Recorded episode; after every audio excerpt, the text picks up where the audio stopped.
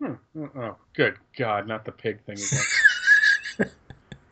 oh, God, that's creepy as hell. It really is. I do have to admit.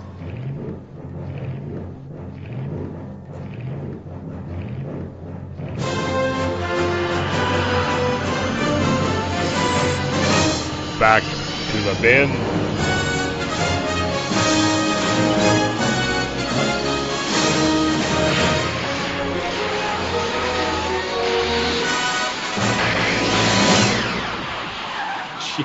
See, I was feeling bad until you said that, and now I don't feel bad anymore. That's why we have Bill around. it's like, am I crossing the line here? Elephants. No, I, I Ah, crossed that line and I keep going. I'm, su- I'm that line is so far in Bill's rearview mirror he can't even see it anymore. That's why I'm squinting like Clint Eastwood. Is that a line back there? So anyway, we should actually talk about some comics. Probably be a good idea. Comic schmomins. So, hello everybody, and welcome to Back to the Bins. I'm Paul Spataro, and I am joined by my ever-present cohort, Dr. Bill Robinson. Was it a five issue miniseries or was it a six issue miniseries? Not really sure. All the confusion. And we are joined by our buddy Mike Bailey. Now, a- am I talking to Paul Spataro or Paul Spataco?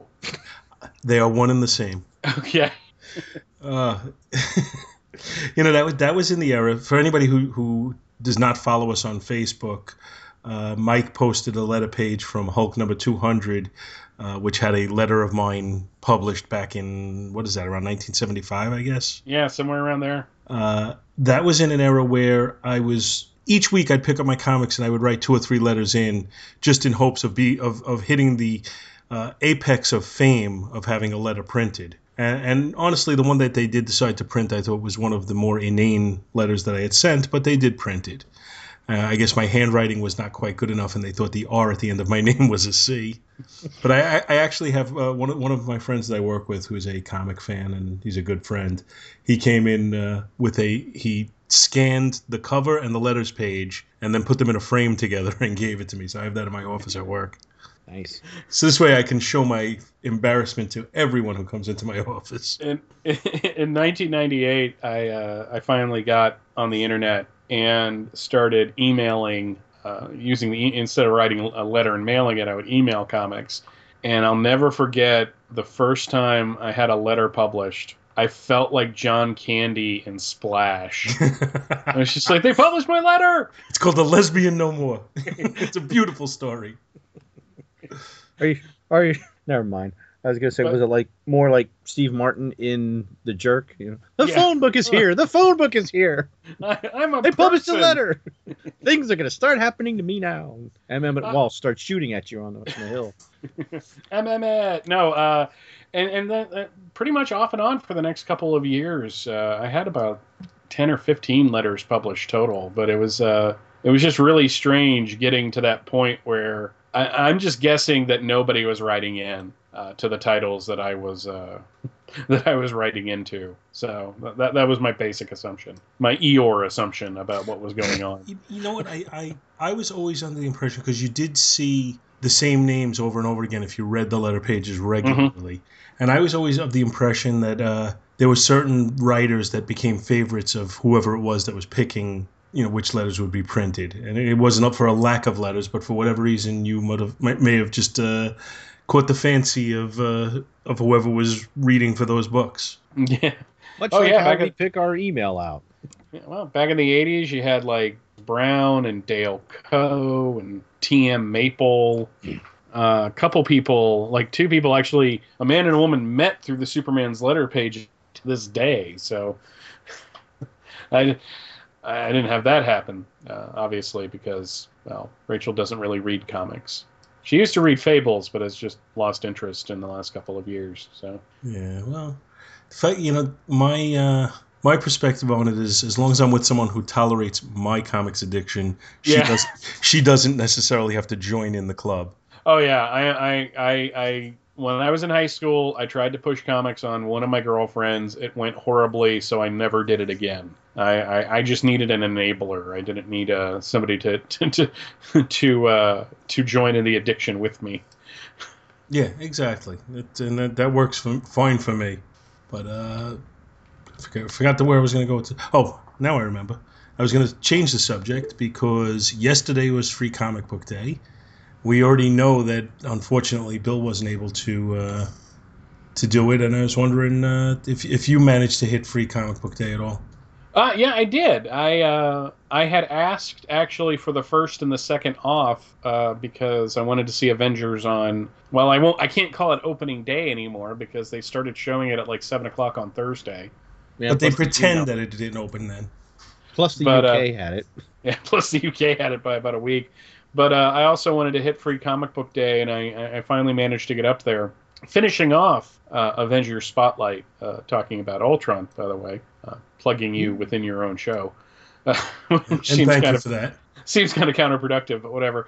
Uh, I did not grab too many books. I grabbed the Divergence book uh, just to just to get pissed off about Superman again, and uh, I, I picked up the Teen Titans Go free one for my wife because she really likes the cartoon, and I figured she might like that. And I got the. Uh, I am actually going to be following Secret Wars holds over the next like eight months or so, so I, I picked that one up too. But what I also got uh, for about three bucks a piece was 10 issues of the Hulk magazine from the 70s. Oh yeah. Uh, and I've been leafing through those, and there's some really good artwork in here.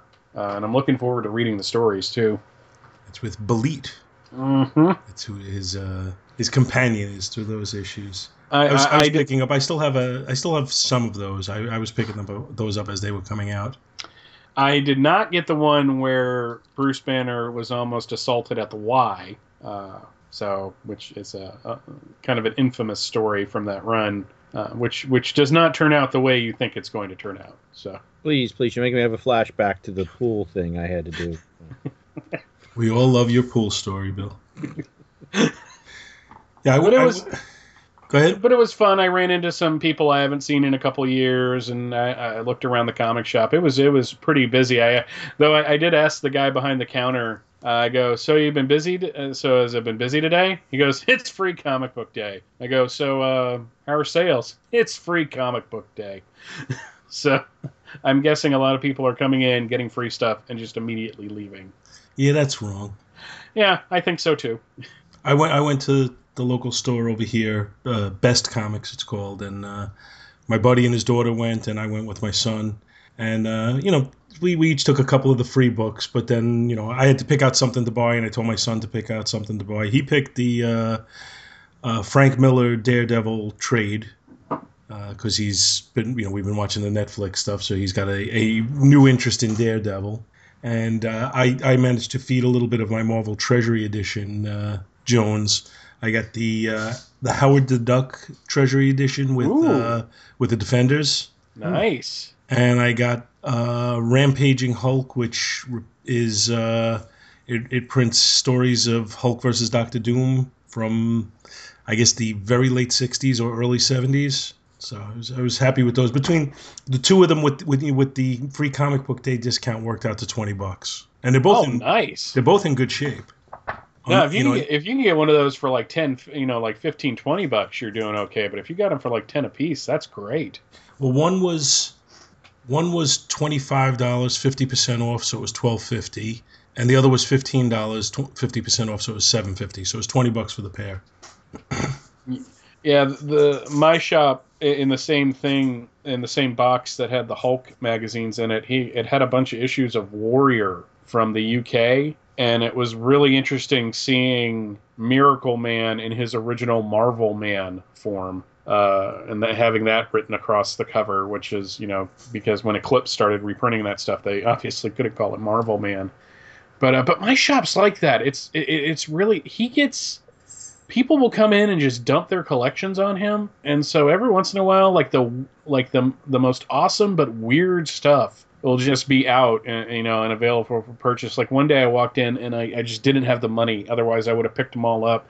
Somebody brought in the entire collection of the OHOTMU the official marvel handbook paperbacks Mm-hmm. and, and usually you only see like one or two of those if you see them at all. But the entire set was there. And i just 10 bucks a piece on them and I really didn't have like 70 80 dollars drop on on books at the time and missed my window on that. But you know like trading cards treasury editions action figures I mean it's a I really never know what's going to be there when I go there from from you know every 2 weeks or so because of the stuff that he, he he brings in on a consistent basis I guess from a sales point of view, that's a real positive because it keeps people coming in because they don't know what to expect. hmm And and and for him, it's uh you know he he doesn't spend a whole lot on the the actual collections, so he can sell them at a lower price and still get and still turn a pretty good profit. I mean, right now he's he's got a box full of amazing Spider-Mans uh, starting around the 150s for three bucks a piece. Wow.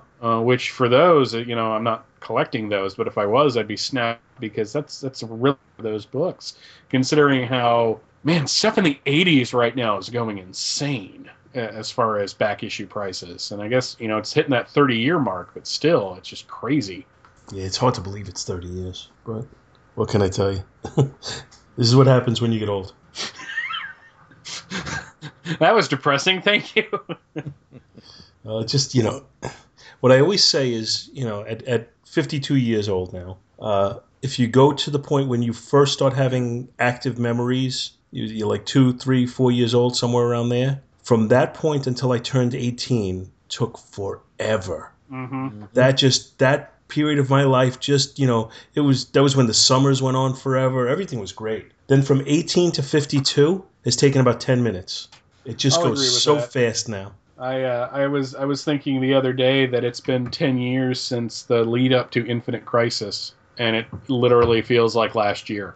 and it, it's the things it's the things in your life that give you perspective when you can think about oh this is when i graduated college this is when i got married this is when i had a Mhm. kid those are the things that give you perspective that you're like wow that was that long ago already I'm 25 for a moment. Sorry, I, I, I, if, I just you, couldn't. gonna you know if you're gonna do that why don't you pass just that up. sing uh, it was a very good year by sinatra it was a very good year. but you, You gotta love he's, uh, you know, he's singing that song that. about getting Yeah. laid and stuff It was a very good year. so anyway uh maybe it's time to do some comic book talk and uh, some some comic book talking back to the bin style Before they come and tell us that it's nighttime and it's time to take our medicine. Somebody says here it's time to take my bath. I, I, I don't think he works here, but you know I'm gonna go anyways. Before Nurse Ratched comes in and makes me turn the baseball game off.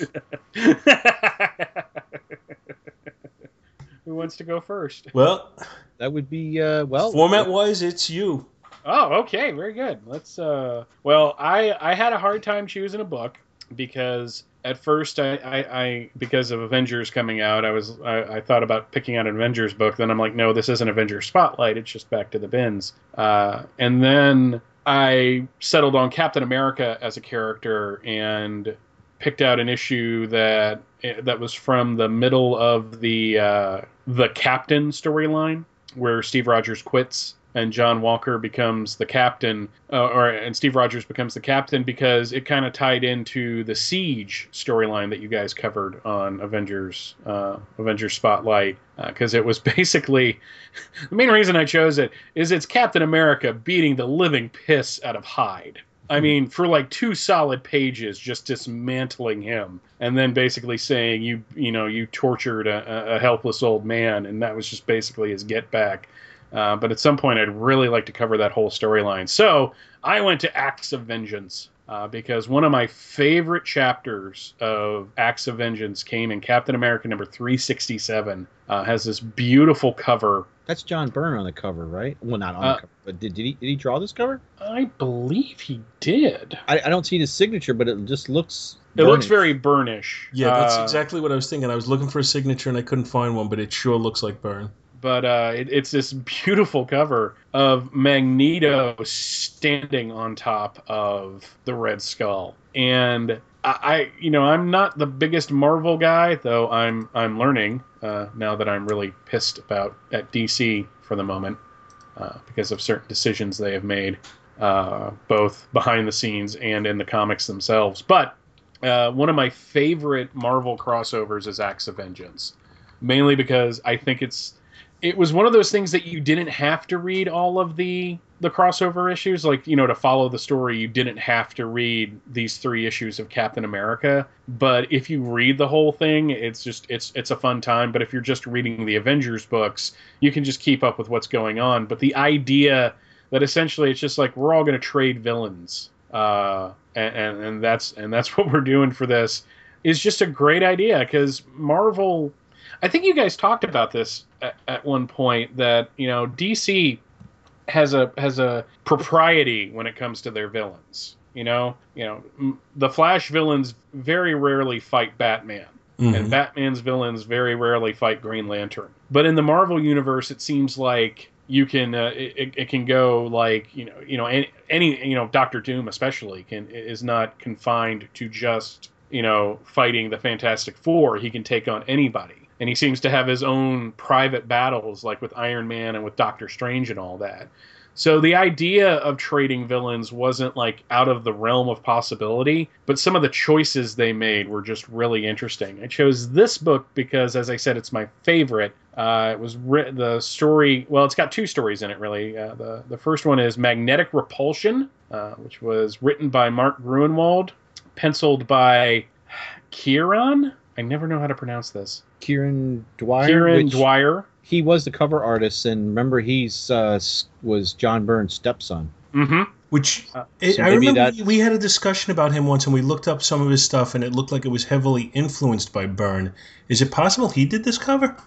He Uh, did. no, looking at the Oh, I mean, uh, I looked up on the Marvel wiki, and they say that Kieron that Dwyer did the did the yeah, pencils, and he did the cover. yeah. If if uh, the the copy signature and he has kind of a definitive signature uh, is on the far left side of the cover, which man, just Magneto is just looks so evil on this cover. You don't see his face; you just see his eyes and his smile as he's got his boot on the Red Skull's Head. on the Red Skull's head. Uh, inked by Danny Bulanadi, lettered by Jack Morelli, colored by Steve Buccellato. This was edited by insert Karate Kid joke here, Ralph Macchio. Uh, the cover states Cap's greatest foe, the Red Skull, defeated by Magneto. And we open on Namor the Submariner freaking the freak out as Cap calls out his name. And Hank Pym, well, I guess it's Hank Pym. In all honesty, it kind of looks like a slightly less evolved Hank Pym. Anyways, Hank Pym falls to the ground. Uh, one of the texts thinks about how Hank was able to get the controlling doohickey off of Namor, and slowly the Submariner gets a hold of himself just in time for us to learn that the Namor was that Namor was controlled by the aptly named controller in the previous issue, and Hank figured out a way to free him.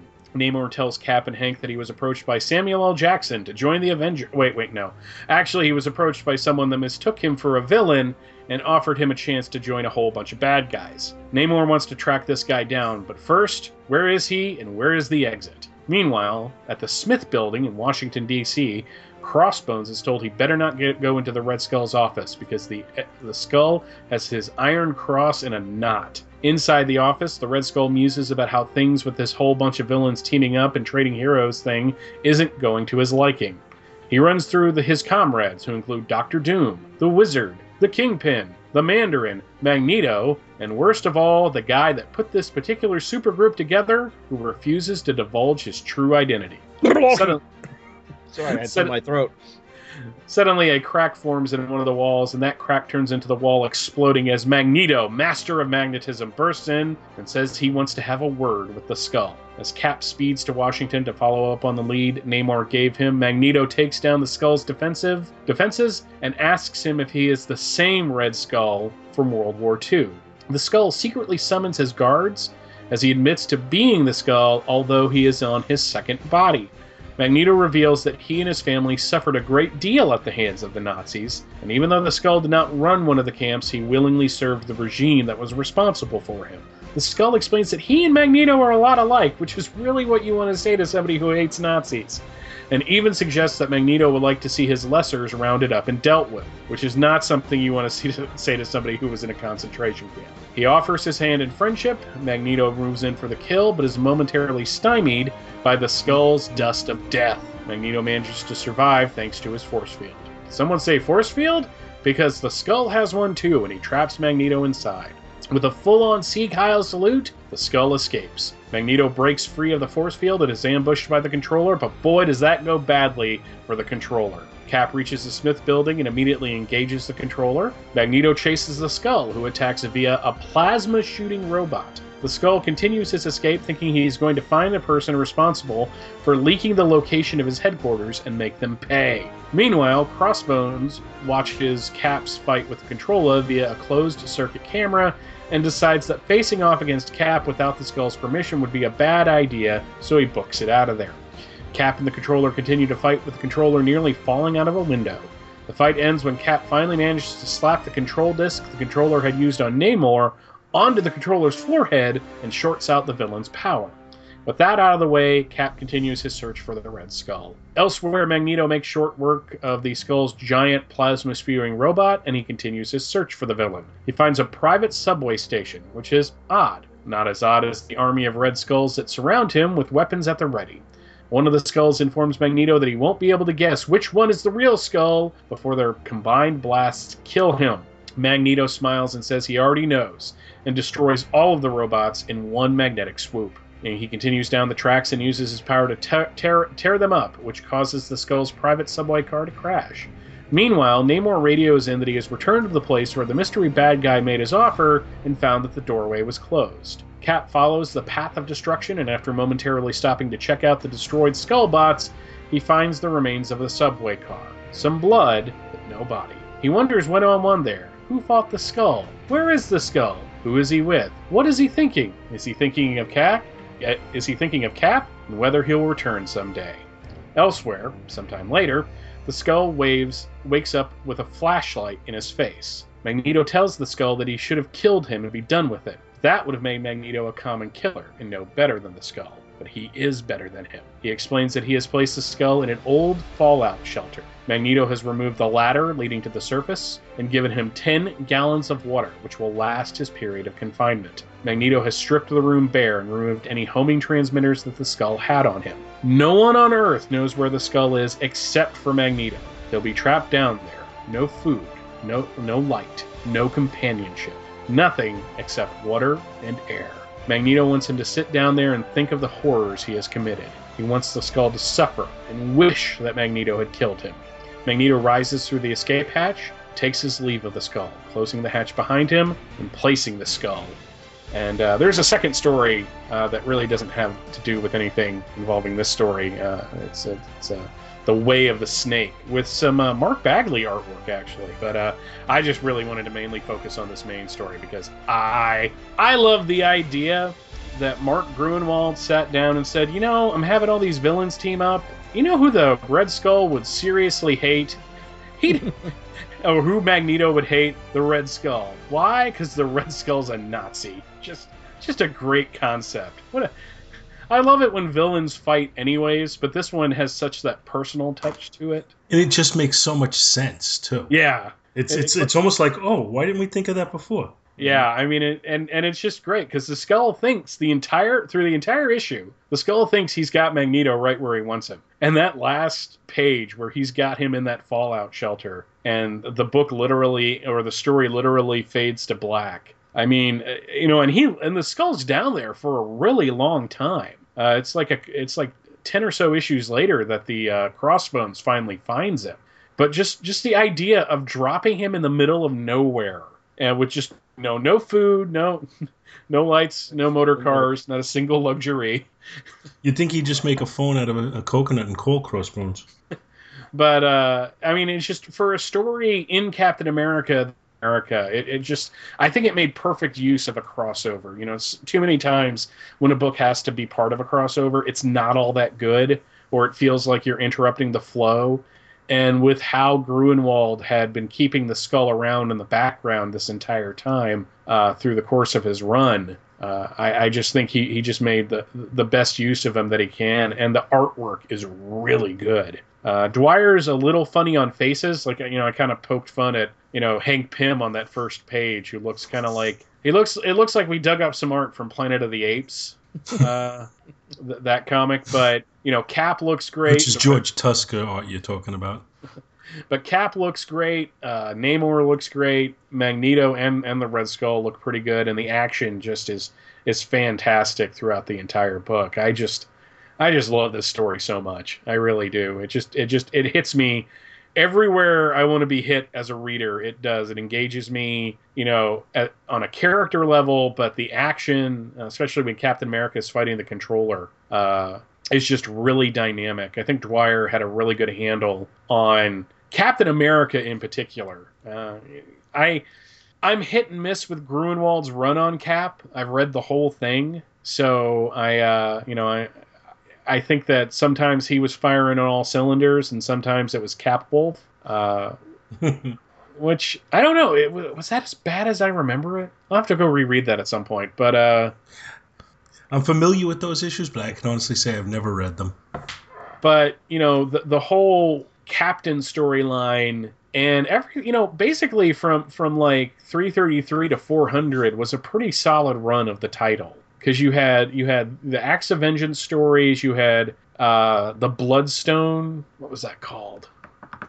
Wasn't it called exactly that? Wasn't it like the Bloodstone Matrix or something like that? Or the Bloodstone Agenda, and then you had uh, the the okay. There were silly two issues where Cap turns into a teenager, uh, which wasn't all that good. But Streets of Poison, which may have had a flawed premise, but I thought you know with the Ron and when Ron Lim came on the and did the artwork, and U.S. Agent was part of the book for a little bit there. I think it's it's some of the some of the stronger parts of his run with the character, uh, and I just this reading this story one reminds me why I liked Gruenwald's run so much, and two reminds me why I like Captain America so much, uh, just as a character. I just uh, the the uh, snake story that followed it.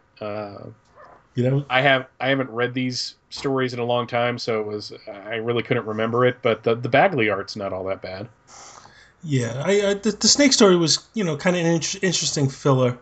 Um, I, I really I, I I'm, I'm happy you picked this issue. I like this issue a lot. Um, I think the cover is awesome. I think this is this is what I would call an iconic cover. Mm-hmm. It, this is this is almost as good as you get. I love Mag- that you can't see Magneto's face. All you see is his eyes and his teeth shining out from underneath his helmet, and uh, he's pretty much stepping on Red Skull's head. Yes. So I mean, it, it, you you couldn't have a much more dominant position than that, and it's just the the yellow background really makes it pop. It, it's just a beautiful cover, and uh, if it's Kieron Dwyer, I mean, boy, did he ever do a great job of looking like his uh, stepfather. Yeah, he uh, he had a really John Byrne look to him, just in, especially in the build of the characters. Uh, not so much in the faces, but uh, uh, just uh, in in how the characters move and the page layouts are very Byrne. It, it almost looks like maybe he drew it and Byrne inked it for him or something. I don't know. Mhm. Like it, it's so Byrne like that it, it's it's hard to believe that it's not him. Yeah, The interior art is not nearly as Byrne like. It's it's most of it's really good. The first two pages I'm not too crazy about, and it's mainly the Submariner that I'm not happy with. Um, the the shot the shot that you made fun of with Hank Pym's face that almost looks to me like. Uh, you know, you ever take a picture, like a candid shot of somebody, and you get them when they just have like a silly look on the face, and it's almost like, believe, yeah, you almost can't believe that that's really the person who you took a picture of. Namor looks like Joe Pesci on this first page. Yeah, yeah, kind of. Uh, the, the first two pages, like I said, I'm not that crazy about. After that, it really seems to come up a, a lot. Uh, Mhm. the, and the faces, like the Red Skull's face, is awesome on page Mhm. three. Crossbone's face looks really good. Uh, the shot of Magneto bursting in on him, and it, you know, it's excellent. And even the build up to it, where the wall starts cracking, you know, really good stuff. Uh, some of the storytelling or pacing choices, I think I might have done a little differently. Uh, but for the most part, it's really, really solid. Uh, and and the, the, the last shots of him in the in the bunker are kind of chilling in the way that they look. And I think my favorite shot of the whole issue is uh, when Magneto is surrounded by the Red Skull robots. Mm-hmm. It's just it's just great. They're all wearing the same suit. They're all carrying guns, and it turns out none of them are the Red Skull. It's kind of like uh, Neo surrounded by the Agent Smiths in uh, the Matrix sequel, where they're all coming out after him. So Mm. just and and you know you, you hardly really. I mean, there, there is the fight with Cap and the controller, but this is really not a Captain America issue at all. No, he's he's pretty much playing catch up the entire time. Uh, which is which is okay because again, the way Gruenwald paced his stories, you could have issues like this where it, Cap is not the main focus, even though it's his book. I mean, and that's that's pretty much kind of through the history of Cap as a character. One of my favorite issues is 298, which is the origin of the Red Skull. And Cap's, you know, Cap's an old man in that because of what the Red Skull did to him. But it wasn't, you know, it, it didn't really have anything to do with Captain America. It was all about his enemy. Uh, Right. And and Gruenwald developed some really good villains. I have always been a fan of Crossbones as a character.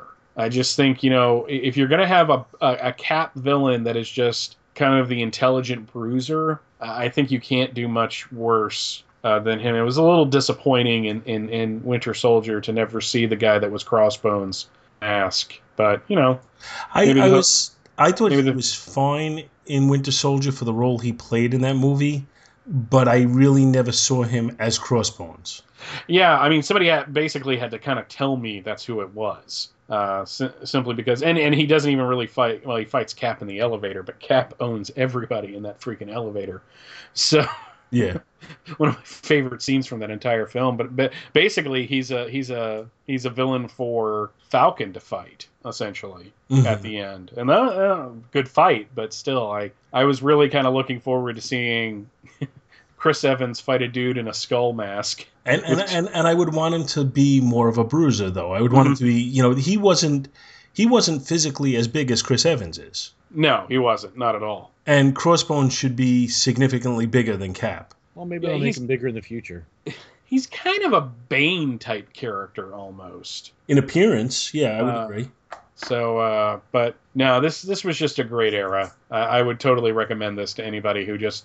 You, you can find these in the, the 50 cent quarter bins quite a bit uh, for whatever reason, uh, especially the Acts of Vengeance issues. Uh, and I would and I heartily recommend them.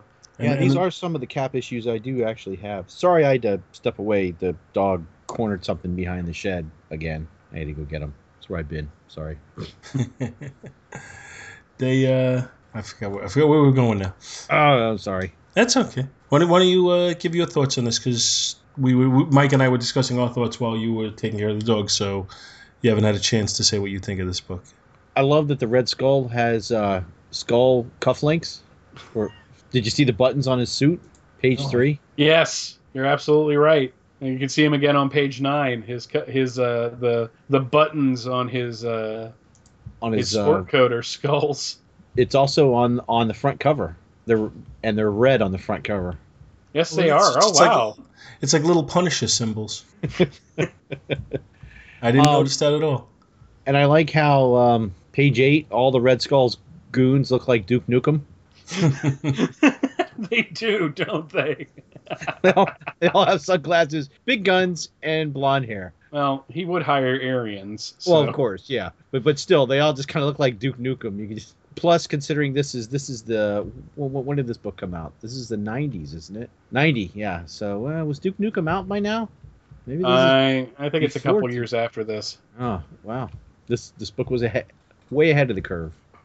Yeah, this has always been such a good story that like like you guys were saying how you know the villains don't always uh, in Marvel. You know that it would make sense that these guys would not get along, and for also for for Doctor Doom and the Red Skull to not get along, being his parents were gypsies. Mm, that's true. So, but, uh, yeah, I'm sorry I missed out on the conversation. Well, when you when you think about it from that perspective, there's really very few people who the Red Skull should get along with. Yeah. yeah, But the thing is, specifically with with Magneto, is that yes, Magneto's family was decimated by the Nazis, and he was in a concentration camp. But really, you know, when you think about it, what Magneto wants to do isn't too far removed from what the Nazis wanted to do.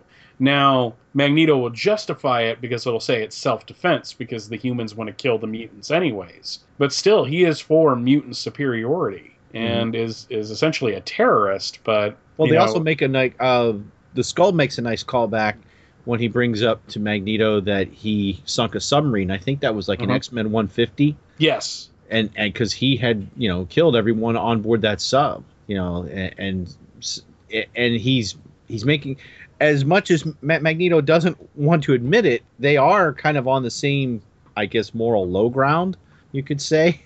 Yeah, Yeah. pretty much. I mean, that, and that is the interesting thing. It's you know, there's so many comics where where they go to the old trope of you know we're more alike than you uh, than you figure or whatever. In this instance, there is a certain truth to that. Hmm I mean, And just then- at one point in the past, they were on opposite sides, but now they're they're, you know, they are kind of at the same level. They're at the same level. Obviously, not on the same team, but they are they are at the same level. They are equally dismissive of people different than them. hmm And I think dismissive is the kind word for it. Now, now you could say that Magneto's perspectives comes from the fact of being persecuted, while the Red Skull has always been the persecutor. Yeah, I mean, you know, the the, the skulls skull has such a great origin at this point, where he was just a bellhop uh, that that Hitler basically did a I double dog dare you that I could turn this guy into a better Nazi than any of you, and then he just becomes scarier than Hitler. What is this So- trading? This is this is like with with uh, uh, God, I just almost said it. With trading places. yeah. Yeah, Yeah, tra- Ross trading Bellamy and, Ty- places. and and so so we have Don, uh we'll have Don Ameche as the Red Skull, and uh,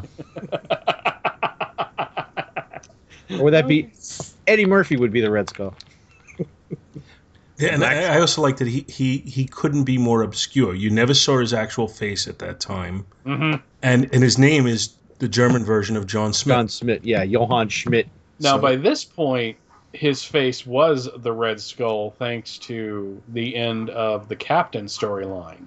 Uh, Where- was that in f- issue three hundred when he actually turned 350. 350. 350. Yeah, because he had he has the dust of death in his uh, cigarette holder, and it blew back in his face. But he has the he has the body of Steve Rogers. Yeah, it's clone. I thought he got that in four hundred, or is it in four hundred that he starts to age when he's fighting Steve Rogers? 300 hit was when he died, Okay. supposedly, quote unquote, died. Because that was a great storyline that that uh, that kind of closed out J.M. DeMatteis's run of the title, uh, where the skull captures him, and we have the uh, Sisters of Sin. hmm Yeah, that's oh, that was with the pre. Uh, that was where his daughter comes from, doesn't she? Yeah, where where you know, and uh, when I was a kid, it was funny. Before I was really collecting comics, I had a copy of 298 that I got from the drugstore, and I read that book again and again and again. And all of my, in a rare moment, all of my sisters read it too.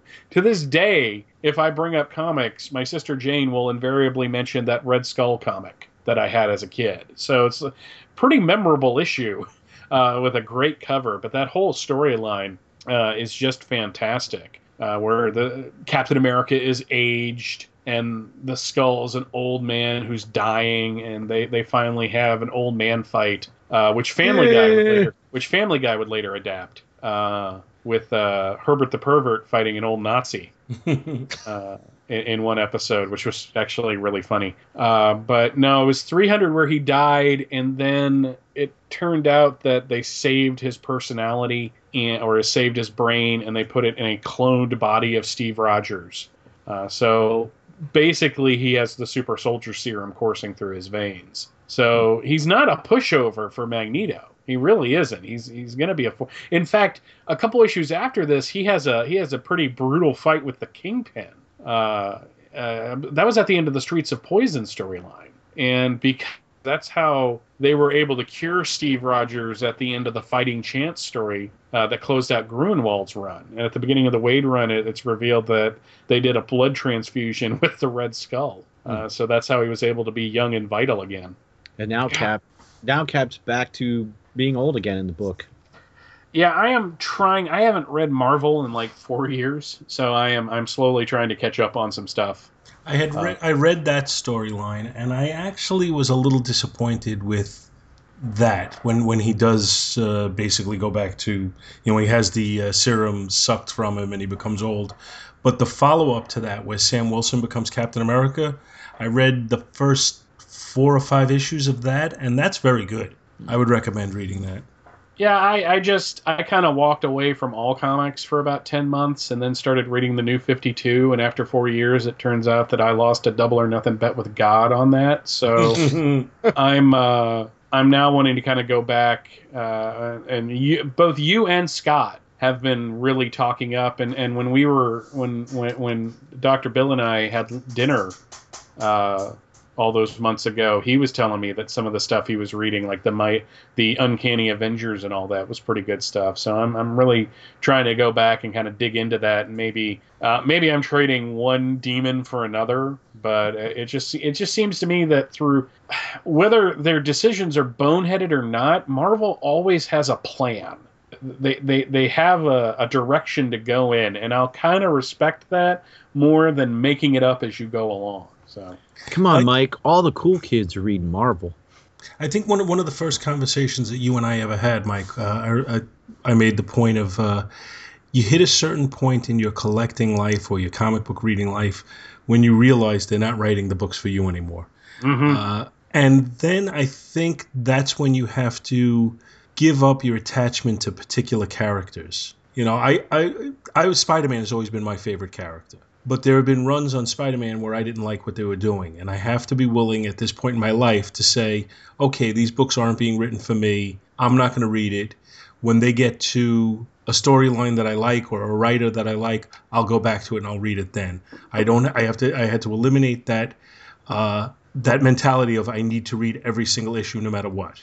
Yeah, I dropped. I had that for the longest time, and I got to tell you, one of the best things I ever did was was lose that feeling. Like you know, I, I was collecting Spider-Man there for a while, and I, I just have all of Spider-Man from a certain time period, and so I, I, I bought like mostly fifty cent fodder. I'm, I'm going to be honest there. I didn't pay a whole lot for it.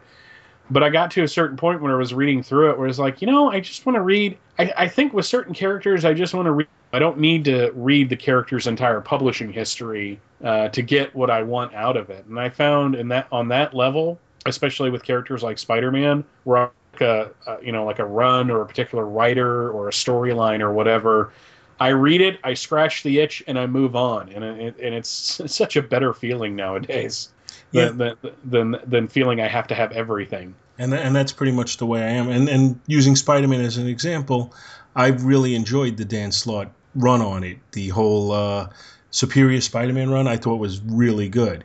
Then he got into the Spider Verse, and uh, I can't say it's bad because I, I kind of lost interest and I just haven't been reading it lately.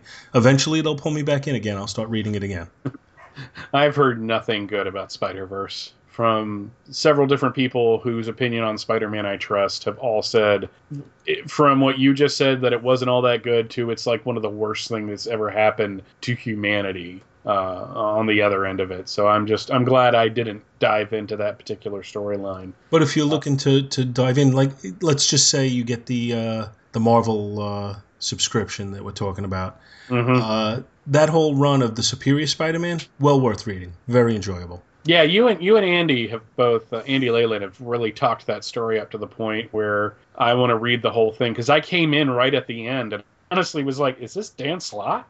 I mean, is this really Dan Slott writing Spider-Man? Because he's great on other characters. He's just he gets to that character and I just lose interest completely. But I thought it was a really interesting take on it and uh, you know a status quo change, of course, uh, to bring that argument up again. But it was just but no, it's just you know, since I've I've gotten a tablet, I have really gone back to like the earliest days of my collecting, where I just want to read comics. It, it, it's not about getting a full run. It's not about finding a near mint issue, copy of a particular issue. It's just I want to read the stories. I want to read about the characters. I don't care about you know I care who the creators are as insofar as I like certain creators more than other creators but it, uh, you know it's, it doesn't matter to me that Brian Michael Bendis said this in an interview. I just Avengers uh, run just to see what it's really like. And you know sometimes it's good and sometimes you know it's not, but it's it's still kind of it's uh, it's fun. I guess is is what it is. Reading comics is fun again, uh, and, I'm what's really enjoying. to be, enjoying 'cause that. If it's not, why are you doing it? you know. I mean, I, I just I, I, I gave the new 52 four years. Um, so it, I, it can't be said that I didn't give it a shot, but it's just like obviously this universe is not for me anymore, and that depresses the living crap out of me. But I'd rather move on instead of being angry all the time. But uh, see, but that goes to what I'm saying, and I think the point that I'm making is you don't have to move on so much as temporarily put it on hold. Because yeah, right now I, I don't think DC is putting out a book right now that I feel strongly like that I want to read. But I know eventually they will, and I'll and that's when I'll start picking up uh, you know whatever it is again. But I'm just not going to waste my money picking up any books that I'm not interested in or that I'm going to read and, and and think eh when it's over. Not for four or five bucks a shot. Yeah, exactly. When they were 25 cents an issue, even even counting in uh, for inflation and cost of living increases, when they were 25 cents an issue, they were far more worthwhile, even if you got the occasional issue that you weren't thrilled with.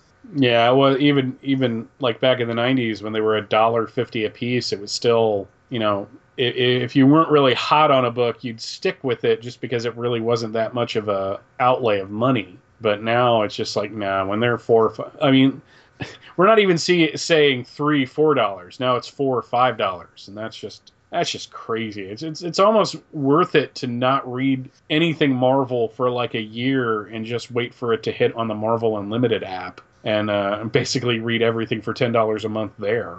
Or, or you know, if, if you're into hard copies, wait for it to come out in trade and either Mhm. buy it from uh, from somewhere where you're getting a 50% discount, or wait until you're at a convention where they have a 50% off booth or something, and then pick them up that way. Mm-hmm. It, it's and, and you can then wait and get a full story, and you can listen to people whose opinions you trust, and pick up you know pick up runs that you really think you're going to enjoy. So there's something to be said for not buying it off the newsstand. Now I know that doesn't really support the industry, and the more we don't support it, the more they're going to probably just screw themselves over with with so many bad decisions. But hey, you know what? I don't know that our job is to keep the industry alive at all, at all expenses. They have to put out quality in order for us to do it. Absolutely. So you want to rank this one? Uh, I will give the cover an A plus. I will give the story an A plus, and I will give the art an A minus. So, hey, pretty much A all around. I'm to agree with you on the cover. I'm to give the story. Yeah, I'm to stick with you on the story too because I just I love the concept and I think it's well executed. Uh, so so yeah, I'm to even go go with you on the A plus. I was to drop it down to an A, but the more I think about it, there's really nothing about the story that I can criticize. So I'm to say A plus on that as well. The uh, interior artwork I'm not as crazy about. Like I said, the first two pages I don't like, uh, and there's a couple of pacing issues to it that I'm just thinking it it, it kind of jumps around a little bit. So for the interior art, I'm just gonna, I'm going to say B, and overall I'm going to give it give the overall book an A, still based on the two A, a pluses at the at the top of it. Um, yeah, I'm, I'm going to go along with that. Uh, that the cover the cover is A plus for me. Uh, the story, I know we didn't read the other story, but even the other story is not too too bad. The one with uh, with Cobra and Mister Hyde, because basically, I'm, I'm going to take it a step from there, and, and you say not too too bad. I'm going to say it's actually pretty decent for a short story. yeah, because Cobra kind of outsmarts Mister Hyde. he thinks he's been poisoned, and all he did was just spit on him, Yeah. dummy. Gotta love it. big dummy. And then Cobra becomes King Cobra. Cobra. Oh wait, sorry, wrong franchise. Um, but anyway, um, the the story I'm going to give an A as well, and uh, the art, yeah, there's a little bit, you know, little ups and downs. I'm going to give it a B plus. But so overall, the book, the book's an A. Well, yeah, so we're pretty much, for the most part, we're all in agreement on it. And Awesome. I guess that moves us to our DC. Who's got the DC today? I got the DC Look at you, bookless Bill with a book. Bookless, bookless. What did you call, call me last time? Unreliable No, bowel movement Bill. bowel movement, bookless, bowel movement bill. Today you're book filled bowel Book- movement Bill. book filled. Ooh, ooh, please don't talk about bowels. I don't know. I had to go chase that dog. It got things shaken up. Shake it up. Ooh, ooh. Anyway, I am the DC, and I have in my hot little hands a book provided me to buy my buddy, the producer, because he's going to keep the show going. Because I'd still probably be trying to pick out a DC book because my DC is not as full as my Marvel. And I said to the the big P, the producer, I said, please just send me a book, anything. So he sent me Blood of the Demon by John Byrne. So we go from Kieron Gillen to John Byrne. It's almost like we planned it. I know, scary. And this is Scary. Scary. Ooh. And this is a cover date of June 2005. On sale date. Oh wait, this oh does this meet the 10 year? Uh, oh, I think we're falling under the 10 year window. But but wait, no, we make it Au, because the on sale date. mon frère. The on sale date was April sixth, 2005. So just by June, the skin of the June of 2015 books. We we've just hit the July books. Come this coming Wednesday that we're Well- after we record this. Let, let me ask this though on that. Does it count now that this reality doesn't exist anymore? Hmm. Good point. As far as uh, For publishing purposes, it's gone. Hmm. So that means we could do up to what 2000 and what 2011. 2011. here's my here's my position on it. We we we set the 10 year rule. It's a 10 year sliding time scale. We set a 10 year sliding time scale. It's a 10 year timeline. but it, but it really was just kind of a pulling a number out of a hat for how old. I think uh, we can adjust it as needed. I think we should probably try to look for ten years older, older, older. But if we don't hit the mark, who cares? Well, I know we occasionally break that. I've I've broke that rule with the with the con book, and Yeah, Con, you did like two months after it came out. yeah, I know. I think that was like the the newest book ever done on Back to the Bins. It, it wasn't even a bin book yet. It's still on the shelf. And then, uh, well, and Back Avengers, to the shelf. and then um, Avengers Spotlight doesn't count because it's all things Avengers. So, uh, but Have we done anything relatively recent on Avengers Spotlight? I don't think we have anyway. Um, well, we've mentioned some things, but no, I don't. No, not. Well, not allowed to up- mention whatever we Yeah. want. I, I I don't know. I I don't. We did the uh the one with the dead Avengers. I don't know how. I think that one was still ten years as well. I'm not quite sure. yeah, I'm not sure. That's all. It doesn't matter. Ba- Back to Blood of the Demon. Back to Blood of the Demon. C- cover price two fifty. Wow, two fifty. Ah, uh, no, no, I'm not going to get on that again.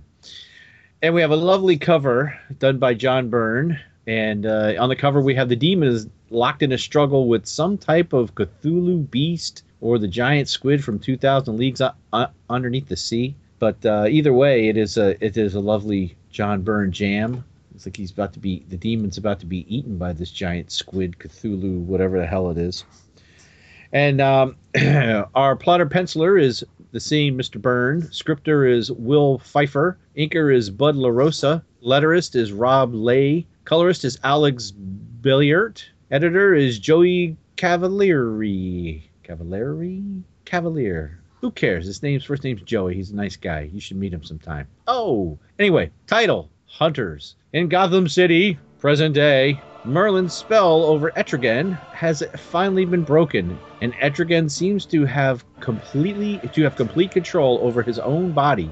He attempts to fight an elder god, but the god is too powerful and launches the demon through several building floors, seemingly killing him. Nearby, Jason's blood friends, Randu and Angel Angeli and Angeli, Angela, whatever, begin a mystic search for their companion, but are not able to find him and fear that the demon has truly been set free.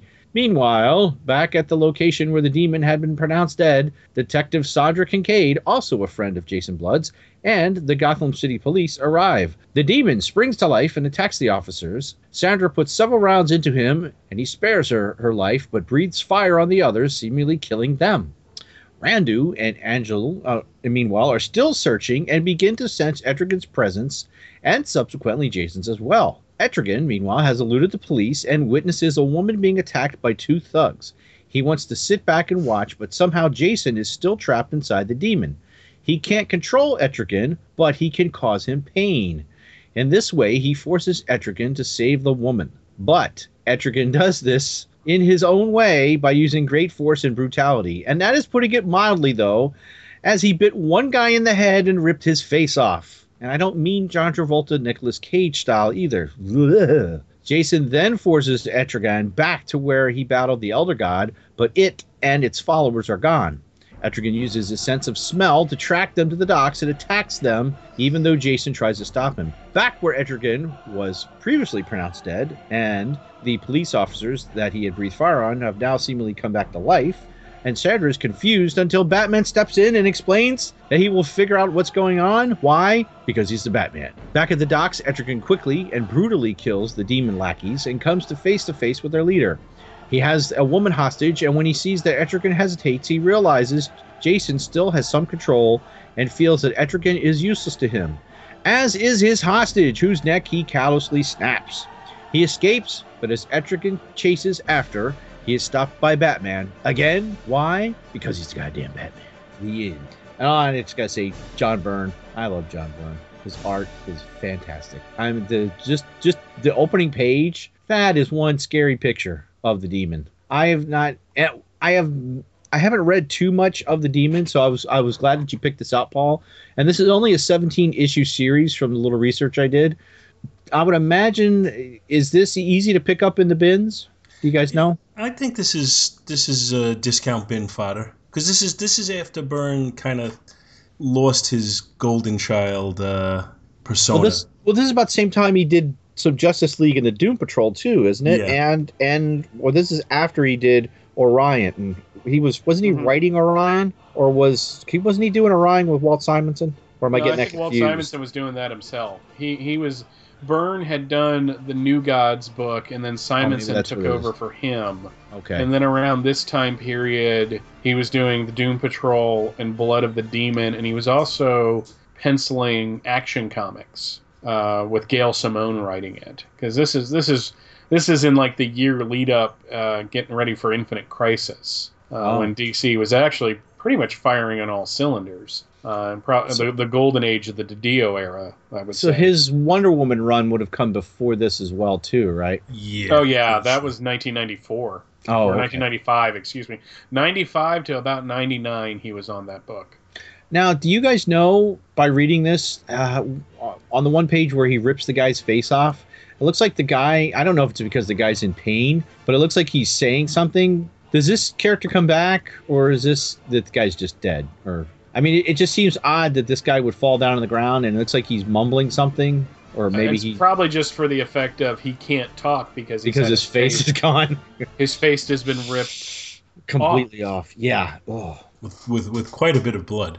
Yeah, it's one of the bloodiest Byrne pages I have ever seen. I mean, because he just does a full. It's like he dislocates his jaw like a shark, and just Mhm. his jaw just encompasses the guy's face. But you don't see it because the guy's wearing a hood, uh, l- like a sweatshirt, and he just latches onto the face from the side, and then the next panel you see from the back, and he's holding onto the guy's shoulders, and the demon just rips his head back, and there's just a a full stream of blood and gore coming from the man's head all the way to Etrigan's mouth. And then the next page, Etrigan's going smack, smack, gulp, and he's eaten everything he's just ripped off the guy's face. And the guy's down on the ground, and his his he- head is not touching the ground, but there's just red entrails and blood pooling on the floor or, or on the street below. I mean, it's pretty nasty. hmm Yeah.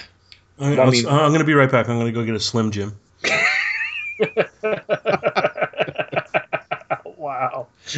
Now I, I had read like the first like two or three issues of this run, but quickly lost. I just kind of lost interest. Uh, not I can't even remember why. Uh, maybe I was just being fickle about it. But reading this, uh, it just I, I I I like the demon, and after reading some of Jack Kirby's Demon Run, which is crazy, uh, like but every Jack Kirby run.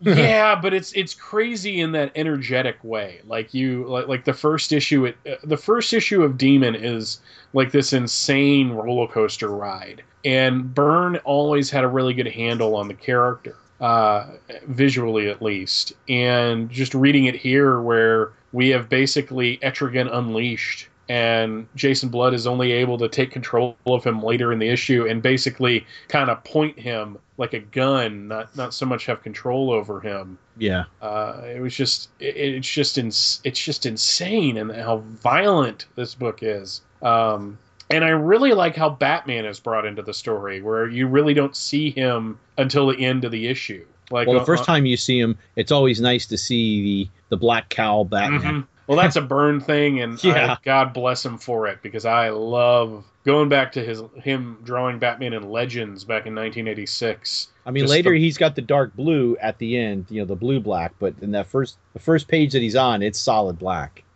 Yeah, and it's just you just see like at the corner of his face, and then you see like his mouth, and then later in the issue you see the a silhouette on a rooftop, but it's really only until the last page, leading to a really good, you know, to be continued essentially. Mm-hmm. That uh, you know, Etrigan gets a boot to the face. I mean, it's pretty nasty. Now I noticed from what I know of the character is that usually he speaks in rhymes. Now is it because he's not being controlled or bonded directly to blood that he's not rhyming at this point? I'm trying to figure out when they stopped doing that because Alan Oh, Moore, okay. I think, started that in Swamp Thing, Hmm. and then when Alan Grant was writing the character, he spoke in rhyme, and that was really up to the 2000s. Probably is one of the first times where he wasn't speaking in rhyme. Uh, yeah, I, I'm not sure on the history of that. He's a character that I'm only somewhat familiar with, even though I have some issues in my collection. Uh, I can't say I've read a lot of it. I at, at the point that this was coming out, uh, basically, if John Byrne did it, I was buying it. But I, I don't. I think I, I these these are some of the issues that I would buy and not necessarily read at that time. Hmm. Uh, I don't think this is the best Byrne though.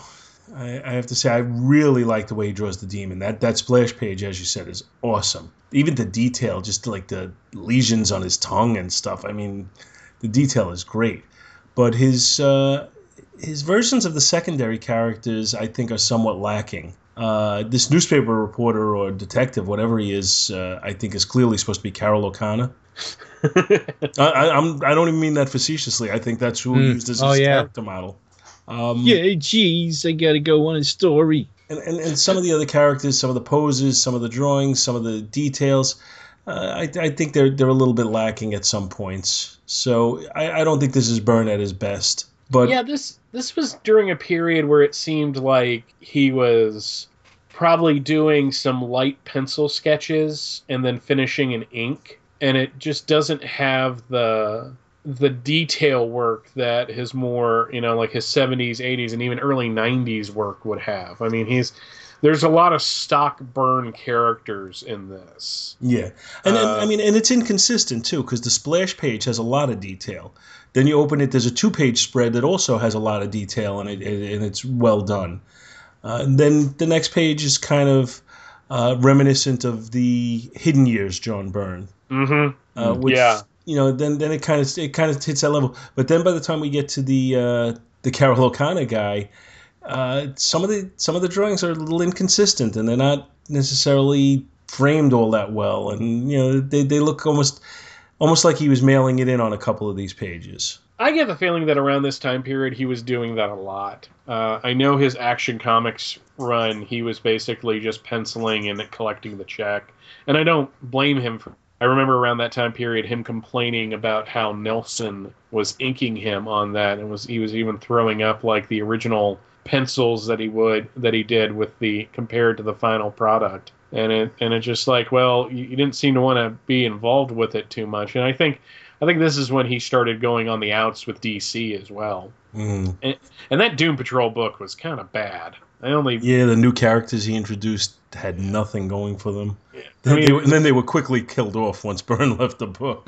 yeah, and it's just you know they were introduced in that JLA run, so you had Chris Claremont and John Byrne coming back together and writing JLA, and it turns out to be a giant backdoor pilot for a Doom Patrol book, and it was just like Right. this this this really I, I felt lied to actually because I was like wow.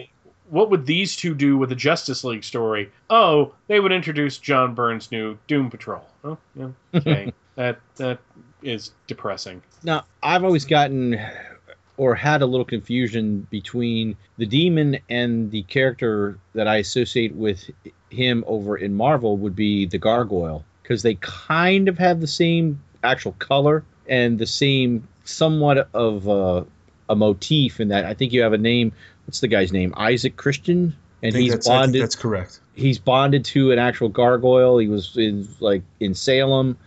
Um, and he was there was in the later issues of the Defenders is where I was introduced to him back in the 80s, um, like around one in like the 120s, uh, right up before the end Mhm. of, of of the first series. You know, with Moondragon and Iceman and the Beast. Oh, that was a great run. hmm But that's where I always get. I don't want to say I get them confused, but they just kind of mesh because they they're kind of the same in that you've got some type of demonic being bonded with a human. So you know they kind of mirror each other a little bit. Yeah, what I always liked about that gargoyle character was that he is he he defi- he defied the normal convention because he was a senior citizen who was uh, Yes, yeah, who, who was bonded with the, the gargoyle. So he, he he was very old fashioned. He he didn't kind of have the same perspective on things that other people did, and and I, I like that because it made him somewhat unique. Did he have a thing with Agatha Harkness in somewhere along the line? Not that I know, but that's Can't- possible. Oh, yeah, He did have a mini series at one point. They could something could have happened in there. I don't know. yeah. There was like a four issue. Yeah, I, I you know I only remembered him from the Defenders, and back when that was coming out, I was more along the lines of if it's the Defenders, I want it to be Hulk, Submariner, and Doctor Strange. hmm So I wasn't as tolerant of it as I should have been because some of the stories were actually pretty good. Mm. Yeah, see, that's that's kind of where I came into the Defenders was like after 100, and then went back and got a lot of the other stuff with the core Defenders. So, so yeah, was that was kind of my Defenders. Of course, now we may have a whole new Defenders a few years from now with the whole Netflix thing. Oh, we're, clearly we're going to, and I'm, and I'm I would venture a guess that we will see a Defenders comic series that will be featuring the characters from the Netflix runs. Which is Well- a little disappointing because the idea of putting Beast, Iceman, the Angel, and like a bunch of other, you know, kind of third tier Marvel characters and they're the defenders is such a great idea. And it was such a fun it was it was an interesting book. Uh, I remember going through those issues and enjoying them quite a bit. Yeah, because you had Moondragon, the Gargoyle, Beast. Son of Satan, Hellcat. Oh, that's right. Yeah, yeah. And then there was oh, there was a few Sin- others. uh, was, that, it, was it like the Devil Slayer or something like that? Mm hmm Yeah, that really cool cover where they're with uh, Nick Fury back in the day. You mean David Hasselhoff?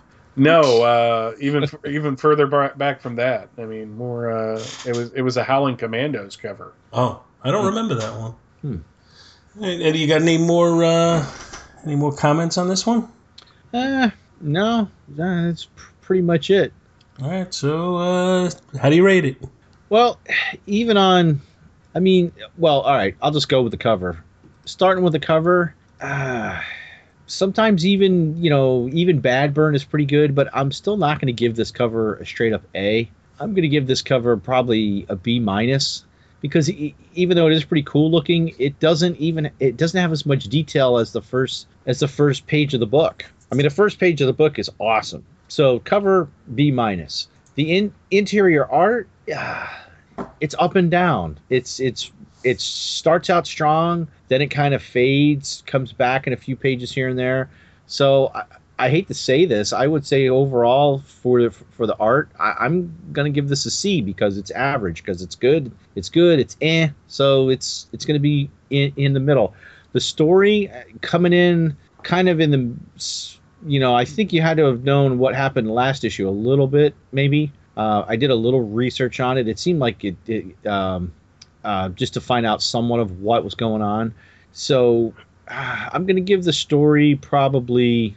Mm, I mean, it is a little interesting. You don't really know what's going on yet fully with you know uh, with blood. I'm going to give the story probably a B. Uh, so that makes, uh, I guess, overall the book is going to be probably C plus B minus overall for me. All right, Mike.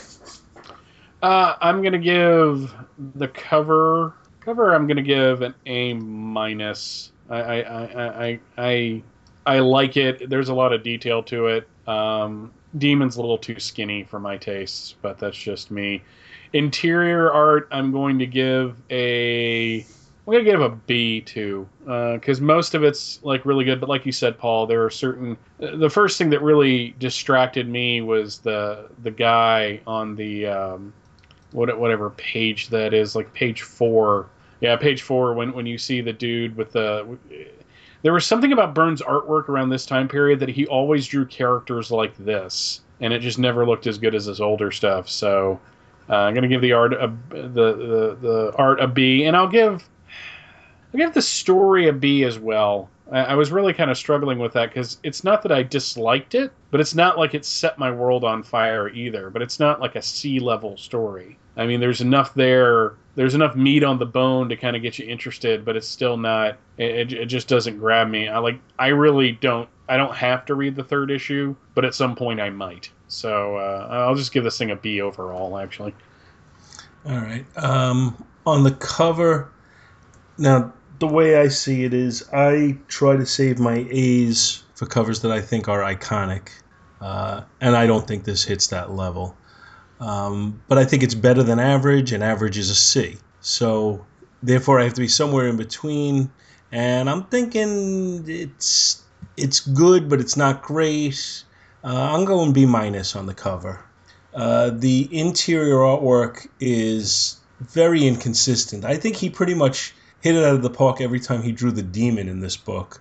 But every other character, uh, with the exception of Batman, uh, I'm left lacking a little bit. Uh, but the quality is so high with the demon and Batman that it just makes me wonder where I should go with this thing.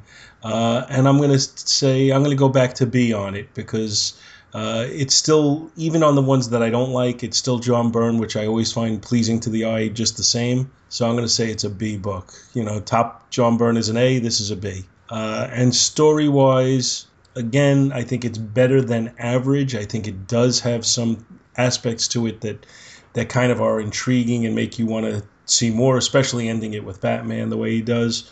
You, are curious to see how that fight's going to play out. Is you know, is he going to bite Batman's face off at some point? Uh, what's going to go on? I think I'd feel a little bit better about this book if it was in a day where they could have put a mature reader tag on the cover. Uh, but I'm going to say B on the story as well. So I'm pretty much all around B on this book. And I guess that's it for Blood of the Demon, and we'll move on to our next one. For our independent, I chose Sarge Steel Private Detective, number four, from July of 1965, which was published by Charlton Comics and had a cover price of 12 cents. Now, Sarge Steel is a detective slash spy uh, with a mechanical left hand. He was published by Charlton Comics during the 1960s, and he was done during the time of Charlton's Action Heroes line of superheroes, which was eventually purchased by DC Comics. And uh, he then migrated to the DC universe.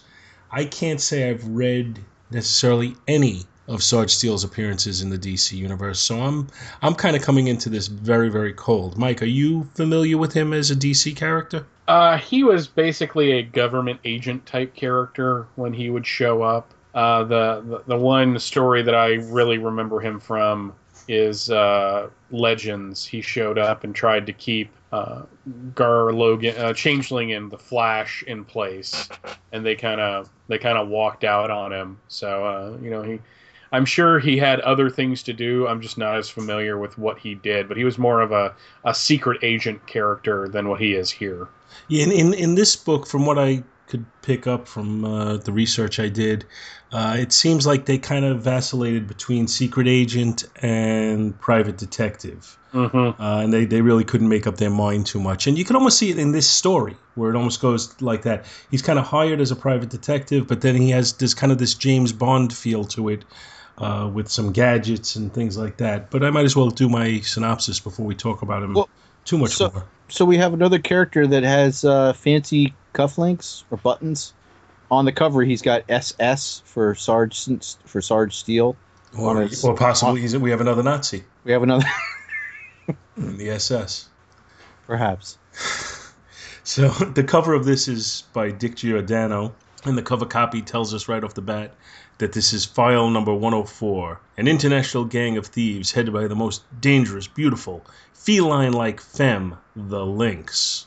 I didn't know what trouble was until I felt the kiss of the cat, which is the title of our story. The cover shows. So it's like sandpaper.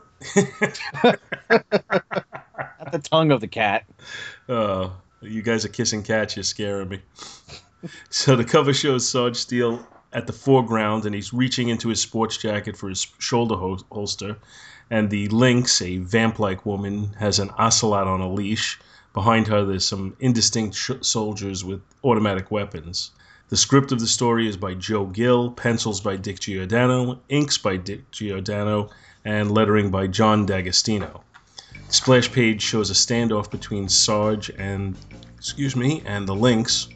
He's got a gun, and she has her cat, and she tells him that if he shoots her, the cat will tear him apart. And uh, it's it's kind of a standoff based on that, but I'm a little confused why he doesn't just shoot the cat, and and then then he could shoot her afterwards.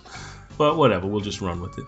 So now we get back to where our story began. Sarge is in a nightclub where the Lynx requests for him to visit her table. He declines and quickly dispatches the message bearer. But the page, the page ends with him slow dancing with her. Following that night, he follows up on her and knows that she's into something and deliberately attracting attention to herself. He receives a call from a guy named Harker Bliss, who invites him to be his guest at the Aqueduct Racetrack, which is uh, about 20 minutes from here, near uh, JFK Airport. Uh, he hires Sarge to work security at a party he's throwing that just happens to be for the Lynx, and she shows up at the track at the same time. We cut to the party where Harker is having a jewelry collection on display for the Lynx. I, I really don't know why, but he's concerned about the safety of the jewelry, and that's pretty much what Sarge is hired to protect at the party. The Lynx shows up in a fancy gown, and she has a cat on a leash at that point, too, again calling attention to herself. Sarge secretly uses some type of scent on his hand to keep the animal calm and pets it, which surprises her. Cat urine. Okay. Uh, everybody near him should be like, what the hell is that smell? but while, while this is going on, Sarge spots a cat burglar and subdues him, but it turns out that that was just a decoy, and while the jewels that were on display are actually being stolen. Sarge suspects that the jewels might be in a plastic bag in the ocelot's stomach, but unless he's willing to cut the animal open in front of everybody, not much he can do about it. So uh, that brings us to chapter two The Strolling Statue. Chapter opens with the lynx laying on a couch, playing with the jewels, and bragging about what she did. Her next target is a statue called the Dreamer at the World's Fair. At the fair, Sarge makes small talk with Lynx, and we see the statue is being guarded by several armed men, but they are quickly subdued by some chemicals put into the air conditioning system. As they make their escape, Sarge spots them and gives chase. He's doing well battling the men, but then the lynx sicks a black cat on him, Uh, which is apparently satisfied to just knock him out with his with its paw and not maul him. But while he's unconscious, the villains make their escape on a 100 mile per hour hydrofoil cruiser. On on to part three, Death on Cat Cay. Sarge is given a tip to look for the statue on Cat Cay, which is off of the coast of Florida. He scuba dives there to avoid being seen, and as he makes his way up the beach, he's attacked by the black cat again, but this time he punches it in the jaw as it leaps towards him, and he makes his way to the island. He uses a judo chop to silently take out a guard, and then several others. He uses something called jump jets to leap over a very tall electrified fence. He makes his way into the building and finds heavy steel doors hidden behind some drapes. Behind them, he finds the statue of the dreamer. Just then, he's confronted by the lynx and one of her cats. She sicks the cat on him, and he shoots it. He subdues her, and, of course, she kisses him. But he stops her when he realizes that she's reaching for his gun. She's taken away by the authorities, and we find out later that she dove from the boat as she was being taken away into shark infested waters. Of course, they all assume she's dead and could never have survived that, or could she? We leave off with Sarge starting to tell us about his next exciting story, The Caged Brain, but you'd have to buy issue 5 of Sarge Steel to know about that one. That's where we end. Um, I thought this was weird. Uh, now we're talking 1965, so we're firmly into the Silver Age with Marvel and DC at this point. Uh, you know, we haven't hit the Bronze Age yet, so you're not expecting too much of a level of sophistication. It, it clearly seems looks to me like exactly what I read that it, that they couldn't make up their mind if they wanted to do a hard-boiled private detective or if they wanted, you know, a James Bond type character. We'll do both. So they basically just tried to do both. Uh, and I don't think they really failed. I, I mean, there, there's some entertaining aspects to the story. I'm thinking if I if I had read this story when I was like ten years old, I think I would have loved it. Mhm. Um, you know, there's there's points in it where the art isn't that sophisticated, but uh, it, it's it's also a, a product of its times in that regard as well, because you know in 1965, even some of the people who would go on to become, you know, icons in the industry hadn't gone off this type of style very far yet. Right. Uh, it, it's it's pretty clean in the way it's drawn. I think uh, my biggest criticism of it is that some of the characters are a little stiff how they're drawn. Uh, the backgrounds are somewhat lacking, and you don't feel like you have depth to the uh, to the artwork. It just it, it feels very two dimensional. But again, I think that's more a, a, a, a reflection on the artwork of the time than it is on Giordano's style in this particular book. So I, I feel like there's, there's going to almost be a need to rate this based upon 1965 standards as opposed to looking back on it from 2015. Yeah. But um, you know, I'm curious as to you know what you guys thought of this story. I enjoyed the crap out of this story. Um, it had, you know, your typical Carlton lettering, or Charlton, or however you want to say it. I've never really gotten a, a firm answer on how that's supposed to be pronounced, but uh, yeah, that typical kind of like we put this page in a typewriter letter, lettering. But uh, but it was that is, that is very true. but it was uh, it's it's a fun like hard boiled detective type story. Like through the entire thing, I was I was hearing the music from that Incredible Hulk episode, like Goodbye Eddie Cain, uh, which was, was kind of like reflective of that noir '50s kind of approach to it. Um, I mean, it, it was just fun. It was a lot of fun. I mean, the whole comic was fun. I loved. I I loved the story. I loved the house ads. I loved the fact that I can. I now know judo. Uh, yeah, just uh, I didn't mention uh, after the story. There's a a slight feature. I think it's three or four pages where Sarge Steel teaches judo to the readers. But remember, don't practice this unless you have approved mats to throw people on. Um, no, it was just it, there's a femme fatale. You know, you've got the hard-boiled narration. You know, uh, down these mean streets. You know, this. You know, he walks alone, etc., etc. No, I just the artwork was. Uh, I have to agree with you. You can't judge it by today's standards because when you compare it to stuff coming around this time, this was actually kind of revolutionary. Like just in terms of, of Giordano was just just on top of his game at this point, and He must have been relatively young at this point too. yeah, I mean, you know, this this is where he got, you know, this is where he started, you know, before going to work for DC. So I loved it. I I also I really liked the house ad where you got to see like Blue Beetle and Captain Atom and and, and, and the Viking and all that. It was just it, it, it's neat to see books other than DC and Marvel from this time period. Yeah, So- it, it, I agree with that. And and what I mentioned before, while you were uh, uh, while you were indisposed on the call was it seemed like they were trying to uh, kind of mine the private detective market, the noir market, as well as the James Bond market. Now you got to figure at this point James Bond was huge. Yes. Uh, and it, it seemed like they couldn't decide which way to go, so they just said, you know what, let's just mash them together and make it all one. Yeah. Uh, you know, that's why you have the several locales. I think that's why you have a couple of little gadgets in here, uh, and that's why you have the the femme fatale. Well, you know, him being like in the in the scuba gear in the third act or the third chapter uh, was Mhm. very It's very, James very Bond. Sean Connery James Bond. Yeah. Lovely. So, and it's just Miss Moneypenny. I'll take anal bum covers for two hundred. I had been about to introduce. I had been about to introduce myself when the groom came along, but I don't like to be pushed. so, she had a real Bettie Page look to her, Oh yeah, I didn't notice Uh, that, but yeah, very like much. like a serious uh, Bettie Page look to her. So, you know, it's just you.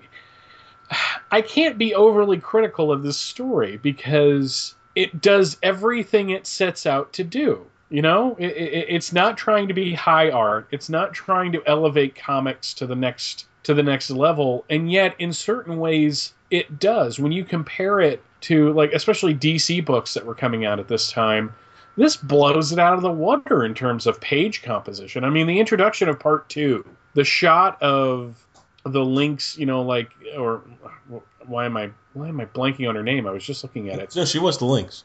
the Lynx like sitting there on the couch with the jewels all over her just that is a beautiful page composition like it, it- it's like giordano was was trying to get the the best of like um, like Gene Colan artwork. I see a little bit of influence of, but also he has the more classic style that is you know the Giordano style. So it's a it's a really interesting book to read. Uh, I'm really glad you uh, you shared this one uh, because uh, I would never have read it otherwise, and now I want to read more Sarge Steel. I really do. I think it's great.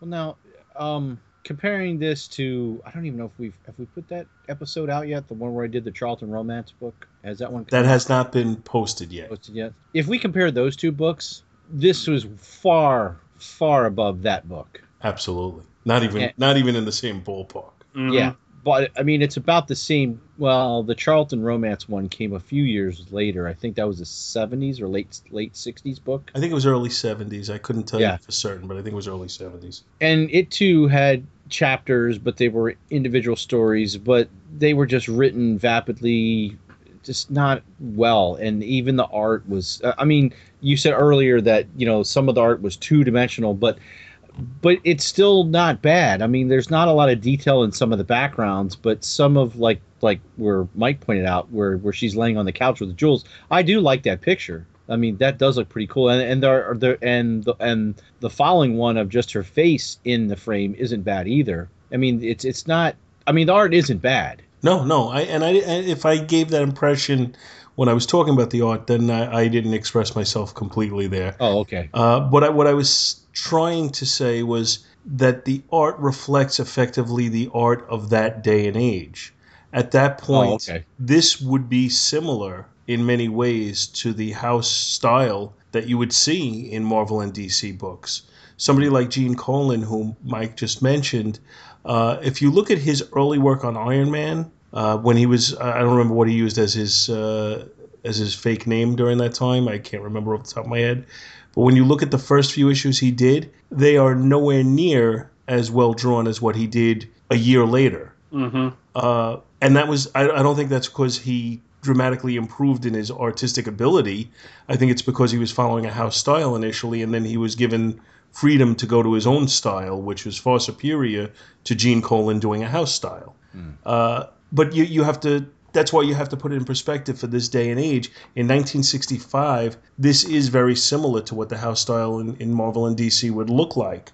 Uh, but I think it, it suffers a little bit because, uh, in all likelihood, it it lost some quality in the fact that Charlton used a much cheaper printing process than the other Mhm. companies and used cheaper paper than the other companies. Then, So then they print them on like the same printing presses that did like cereal boxes and stuff yeah, like that. that's what I remember hearing. So so they didn't have you know they they were even for the for that day and age they were using a less sophisticated system than uh, most. Uh, I'm just just looking for for a quality point of view and one that defies what I said about the two dimensional. If you look at the last panel on chapter one, uh, he he chose a kind of a, a, cool perspective looking at a downward angle at the characters and I think it, it's really well drawn, and, and that does have almost a three dimensional look to it. Um, but most most of it to me almost does have a two dimensional look. Uh, the the scenes at, at the World's Fair, uh, you know, they do have a little bit of that. But again, that's the house style for the day and age. So I'm not saying the artwork is bad by any stretch. Uh, I, in fact, I, I like the artwork quite a bit. But it's just you need to view it through a different set of eyes. You can't compare this to the stuff that's coming out today. I don't think it's Mhm. fair. No, no. No, I, I'm. A, oh, I'm sorry. Go ahead, Bill. uh, be, before I lose my thought on this, the ooh, the page where I think it's in chapter is it two? After he's gotten into her stronghold, he sees the statue of the dreamer. The panel layouts kind of change a little bit. There's the statue of the dreamer, then there's the panel that's it's not a regular square panel. It's one where she's holding the cat by the leash and his head is on the the right, and the panel kind of goes up a little bit to Yeah. show his his word balloon. That's in That- chapter three. Oh, and three, and then in the next the next page, you've got the two panels. Uh, well, you've got the two panels where the cat leaps, and it's the same picture, but they put a panel line right down the middle. That kind of reminds me. I don't want to say it reminds me of Neal Adams, but Neal Adams started to, you know, did things like that to where he would have panels that would, you know, weren't just a regular stock shot. I mean, he didn't. I'm assuming it's Giordano that did that. Yeah, well, you know, we, we often give Neal Adams credit for being so innovative with his panel layout and his pages. Uh, I, I guess at this time, this would be about when Neal Adams was drawing Perry Mason comics. Mm-hmm. Um, I doubt, and I doubt that he was given the. I, I've never read any of those, but I doubt he was given the free reign to be quite as creative with them. Uh, so, so you know, maybe maybe we give almost a little too much credit to Neal Adams Mhm. because But it's- here it is predating his doing it. it just struck me because usually that's something you don't see. Like the that that panel line didn't need to be there, but it does kind of. I, I don't know. I I just thought it was different. It's just you know because all through most of this uh, uh, of this whole book, you haven't seen anything like that, and then these last two pages, it kind of shakes up the panel layout a little bit. And I didn't notice, like you said at the end of chapter one, the view looking down on the characters as compared to just being the straight, flat 2D look from the side. That that was pretty cool. Just to correct myself, did I say uh, Perry Mason? Because I meant Ben Casey. Yeah, I, I you said Perry Mason, and for some reason I was thinking Perry Mason, but you're right. It was the the Ben Casey strip. Now this this is an island off the Florida coast, right? So Yes. obviously it's not Florida per se. Uh, yeah, I guess it, it, it would be not part of the United States. Is it a British holding? Because why does a Bobby come in with a gun on page? Yeah, nine? in fact, I think they even comment about it being a British Oh, at some okay, point. all right. I guess I missed that because I'm like, why is a guy wearing? Why is there a Bobby coming in? But, uh, oh, there, there, there it is. It's the next Because they couldn't get the rights to James Bond. It says that dialect in the Bobby's uniform threw me until I realized this island was probably under British mandate. Gee, I guess if I had read the next flipping page. maybe if you read the book, Bill. Sorry, I just look at the pictures. Pretty. I didn't think there was going to be a quiz, I Well, was there told There'd was. be no geography. and I failed. My arch enemy, Ivan Chung. Yeah, I mean, I I think, uh, and I think Mike, you hit on this. I think where this book is uh, reaching its peak is just the fact that it's just fun. It's, it's Mhm. just a fun story, and, and it, it and it, it does encompass the kind of things that you would be looking for in this era, in a James Bond movie or in a The Man from Uncle or something along those lines. Uh, I, th- I think it hits more on, on that field than it does the film noir that it initially starts out looking at. Like, but it, but it, it's just it's it's you know Yeah. it tells a complete story as well. I Although gotta, I- I gotta say, you know, for for mixing those genres, you know, it does fairly well uh, for it not feeling too out of place. You know, it, it, I think you're right. I think it was it was more spy thriller than uh, than detective story by the end, but still, even then, it really works out well. So I, I you know, hats off to them for for managing to to pull that kind of combo feel and it not feel like it's too you know wrong. I guess is the best way to say that. And then at the World's Fair, they drive the Flintstones car. Was the Thinker copyrighted? Because I thought you know great works of art were you know kind of Yeah, you would think that would be effectively public domain, but I mean, clearly this is a, a, a take on the Thinker, yeah. the Dreamer. He wasn't quite as smart as the Thinker.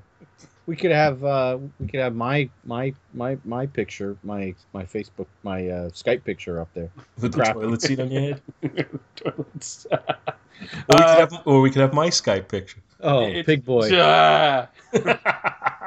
No, the uh, one of the things that I really like about old comics like this are the ads, uh, and this one actually shares like some ads that I found in some old Marvel books, specifically the Ubiwaza ad, where you can learn the the deadly art of Ubiwaza. Uh, dude's wife apparently is now a master of it, so I just. I just like ha- I just like ads from this time period because they're crazy. the stuff they would sell is just amazing. Draw any person in one minute. No talent, no lessons. No talent, no problem. No money, we have a problem. And uh, we really gotta we gotta track down this John Gaidanowicz uh, from the copy that you uh, provided. Uh, he apparently was going to send off for the mini radio on the uh, on the last page, and, and we see uh, it's from Massachusetts apparently. Oh, he filled out all his info. Now we could steal his uh, go back in time. Trick black soap will make you look like Hitler. Onion gum will make you look like an angry baby. Uh, this is Uh. oh, jujitsu. Be tough. Master jujitsu and you'll win any fight. This book gives you grips, blocks, etc. and are so effective in counterattack. Free book on how to perform strongman stunts also included for a dollar. Well, I mean, the book went for what was it, twelve cents? Yeah. So a dollar's a lot. Oh, you could buy a skinhead wig for only one seventy five. Of course, that'd take on new meaning later. Ensure your future with an ICS high school diploma. Well, that that's that's something I always found kind of a combination of amusing and sad was how, how they were pandering to the unemployed and, and the coll high school dropouts. Are you are you a high school dropout? You must be because you're reading this comic. Yeah, like that's that's the thought that I get, and, and that that makes me feel sad. Poems wanted to be set to music. Send one or more of your best poems today for free examination. We are not going to rip it off. We promise. There's two different ads for that. Song ideas. What the hell? Why were, were was the music industry that hard up for its own uh, ideas that it had to that it had to advertise in comic books? No. Yeah. Okay, I've seen. Okay, there's four on this page alone. Yeah, I, I wow. You you can be an astro cadet from the heart of Spaceland USA. The countdown has begun, and America's newest and most exciting team, the Cape Canaveral Space Wing. Be the first in your neighborhood to wear the proud badge of the Astro Cadet. As an Astro Astro Cadet, you will share in the thrills and excitement of man's exploration into space and having your ass beat by your friends. Oh, sorry. Uh, Actually, no. Pretty much at this point, if you Oh, were yeah, into back the space then, race, it, it, it, would you would have been you would have been fitting right in. Well, that's right. I was the one that was laughed at when I had a jacket when I was in grade school. I, I, I had my grandmother sew all the patches of the Apollo astronauts onto a jacket, and everybody made fun of me. Yeah. Mm. I think during the Apollo 13 tragedy. what? What was that? So didn't you wear that to school during the Apollo 13 tragedy? Hey, man, I wasn't that old. I was, maybe Paul could have wore it then. No, I think that was uh, what was eighty something. So no, that was that was would have been during the air to the space shuttle was one. Yeah, because we had gone to over to Cape Canaveral uh, or Cape Can whatever the hell they call it nowadays, and um, I had got a bunch all the patches from the Apollo missions. And my grandmother she put it on the back of my jacket for me. So so you wore it to school during the Challenger tragedy. the Challenger. Um, nope. It was prior to that too. It was it was when the first. It was not long. It was not not too long after the first shuttle went okay. took off. Yeah. So we're talking. Actually, we're talking like 80, 83, maybe eighty two. Yeah. I'm old. Well, well, to be fair, I was in the fourth grade and when the Challenger thing happened. So Oh yeah, I was in. I, I I was in high school. I don't remember what year in high school. What was that? Eighty six. uh, yes, January 28th, 1986. Yes, I was in geometry class in 11th grade. So yeah, yeah. We looked out the window and because we were on that side of the school because we were because we're because being in Florida, you know, you could see if if the skies were clear enough, you could see way you know after it got way up there, but we couldn't see anything from our view from where we were at. So yeah. Well, I think that- the lesson here is that you're both a lot older than I am. oh, there was something else I was going to bring up. That's Mike's last episode of Back to the Bins. Yes, uh, it's been nice having you here, Mike. I like the shot with the cat where the cat knocks the guy out, but I but I pictured that if like i if it was actually in a movie, they would have like some fake paws and they would smack him on the head. like giant fake paws. Yeah, like giant fake- larger, that look yeah, larger than the actual cat's paws would look like. exactly, exactly. Then he would just fall over, you know, like Toonces the driving cat from Saturday Night Live, with the paws up on the steering wheel. Maybe this is where they got the idea for Toonces. Toonces the knockout cat. he kills that cat with a Luger, bastard. That's a German gun. We shouldn't trust him now. My grandmother had a Luger. Well, okay, well, my grandfather got the Luger from World War II, but my grandmother's packing heat. Hey, why not? My grandmother had to learn to. My grandmother, since she was the wife of a of a, well, by that point, Papa John was in the uh, Air Force, Mhm. uh, but he was a Marine in World War II. But they, uh, when they were in Germany, when my dad was very young, they taught all the wives to shoot. So they, my grandmother, who was not not the biggest of women, had to shoot, learn to shoot this giant rifle, and apparently she was a pretty good shot. So Oh. I guess we got to give our grades. Uh, well, we have to wait for Paul to come back to do that. Maybe he had some dog duty as well. Uh, sorry. If I didn't get the dog outside, I was going to be cleaning a puddle off my bedroom floor. Oh, ah, that's okay. yeah. Now we were just discussing the. Uh, The, Wow, the ads and the Challenger. yeah, I was gonna say in like the five minutes you were gone, we went from the ads to the Challenger tragedy to me wearing Apollo patches on my to uh, you guys being a lot older than me to this being my last episode because I pointed out that you guys are older than me. So to giant covered a lot of ground, is what I'm saying. giant giant fake cat paws knocking the guy out if it was a live action movie you know where the cat and knocks the guy out and then getting on to my grandmother having a luger And then talking about my grandmother having to learn to shoot of an Air Force guy, and they taught all the wives on the base how to shoot in case there was an invasion. wow. It, it didn't, I, they didn't just hide under the desks, huh? No. No, they Oh, they, that's- they taught that's if there's an atomic bomb you hide under the desk they taught these women to straight up shoot somebody if they came through. So or if you ever watched the young ones you would paint yourself white to deflect the blast All right, I guess we should rate this thing though. Um, and it's my book, so I go first. Uh, start with the cover. I really like this cover. I think this this the, the color combination and the just the, the scene as it's drawn really just catches the eye. I think I think if you were on the newsstand and you were just looking for a book without having any knowledge of what characters or what books were out there, this is one that would would catch your eye and you'd probably pick it up. Uh, on the other hand, it's not iconic, which is what my criteria is for an A. So I'm going to give it a B plus. The interior art, again, ra- rating it for the time, trying to you know allow for the conventions and the styles of the time. I think it really successfully kind of pulls it all off. Uh, it's not spectacular. Uh, but it's it's taking you know you, you got to keep in mind also it's taking a street level character effectively. There's no superhero in here despite the spy gadgets, uh, and it, and it, it tells it in a, in a fairly interesting and, and dramatic way.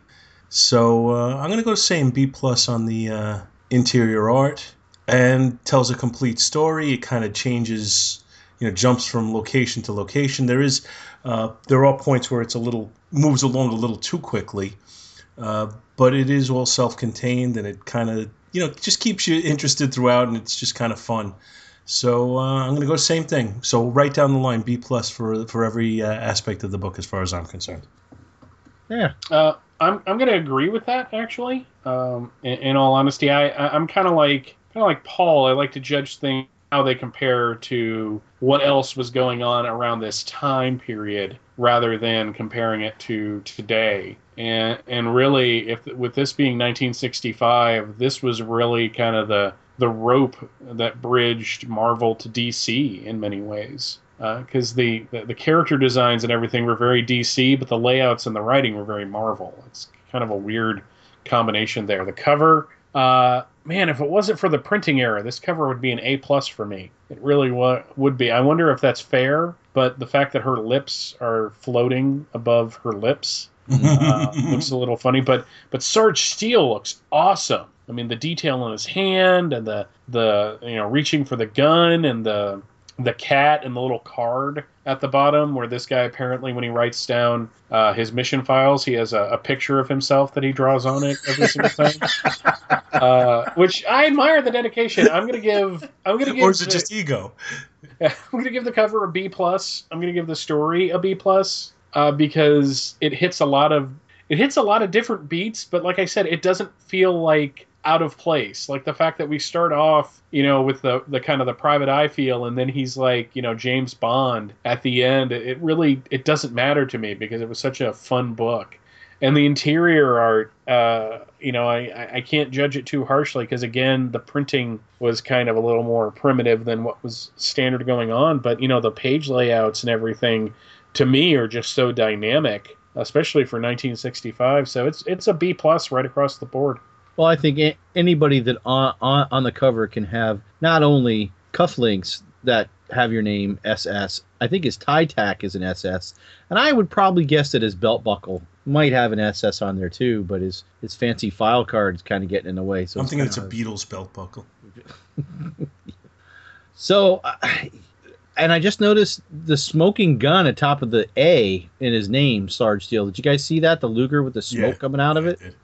I mean, this cover is pretty cool, and uh, you know what? I think I, I'm I'm I'm I'm I'm so tempted to give it an A just because mm, I, I don't know. I, I don't really have the same cover conventions that you do, Paul, with with having to be uh, iconic. But I, I, I guess like with Mike with the printing errors, I, I'm just gonna have to really give this like, the highest B plus, B B B plus plus for the cover. Uh, the interior art, like we said, it's you know for for the era. I've I've got to go with a B a B plus as well. And the story is fun, and you get a lot of story for this book. Man, for twelve cents, there's a lot of stuff going on here and a lot of good ads. So I'm I'm gonna give the story a B plus as well. So it's a B plus all around. cool. So I, this this I would suspect this is the first book that ever got nine B pluses. and it'll probably get a Scott Gardner seal of recommendation in that. Oh, you guys did Sergeant Steel, Sarge Steel. Oh man, You did Sarge Steel and Blood of the Demon without me. now, now on, on on the other hand, I think he truly will be sad that we did the Captain America issue without, yeah, and and I can't blame him because that's that's just a you know that's a to me that that's a a, a book of consequence. Mhm. So you know these other ones were fun, they're entertaining, they're fine, but that was one you know that that's more significant. So I can understand why he'd be disappointed to miss out on that. Anyways, it's been So, fun we talking gonna- to you guys. We're gonna cover some email. No, I'm just kidding. Yeah, it's it's, It's late. uh, yeah, it, it is getting late. Did you guys see who died this weekend? Uh, Yeoman Rand. Oh, did Yeah. she? Yeah, and um, Nigel Terry, who was uh, King Arthur in the Excalibur movie Yes. from eight, eight, eight, 81. Yeoman Rand. Uh, what's uh, well, She was 85. that. She she had a she had like a, a you know it was like a sad story with her like when she left the series and everything. Yeah. Yeah, she was like attacked by somebody. Yeah, just whatever. Sexually assaulted, I believe, would be actually the correct term. Yeah, and she was like she was in Star Trek: The Motion Picture, but she really wasn't around for the rest of them, was she? She uh, she was in she had a, a quick Trek cameo in Star Trek Three. Okay. 3. Yeah, when when uh, Oh, yeah. Well, she when, was when also. the damaged Enterprise is re- entering That's space. right. Oh she's- yeah, that's right. She's standing there and like gasping, looking at it. Well, she was also in 6. Was She was on Sulu's ship. But that's I don't think she was actually in six. I think that's the flashback. That's uh, No, I oh no no she- Tuvok was- wasn't in six, but he was in the flashback. Right. He, yeah, but, but, But, she, she, was, was. on. You're right. You're right. Yeah. Yeah, and well, I mean, Tuvok was in Generations, wasn't he? Um, Wasn't he on the Enterprise B? I don't think he was Tuvok though. Yeah, he wasn't. Yeah, he wasn't. uh He- It was the same actor. I'm just. I'm thinking the same actor. I'm not thinking yeah, thinking. Tim Russ, yeah.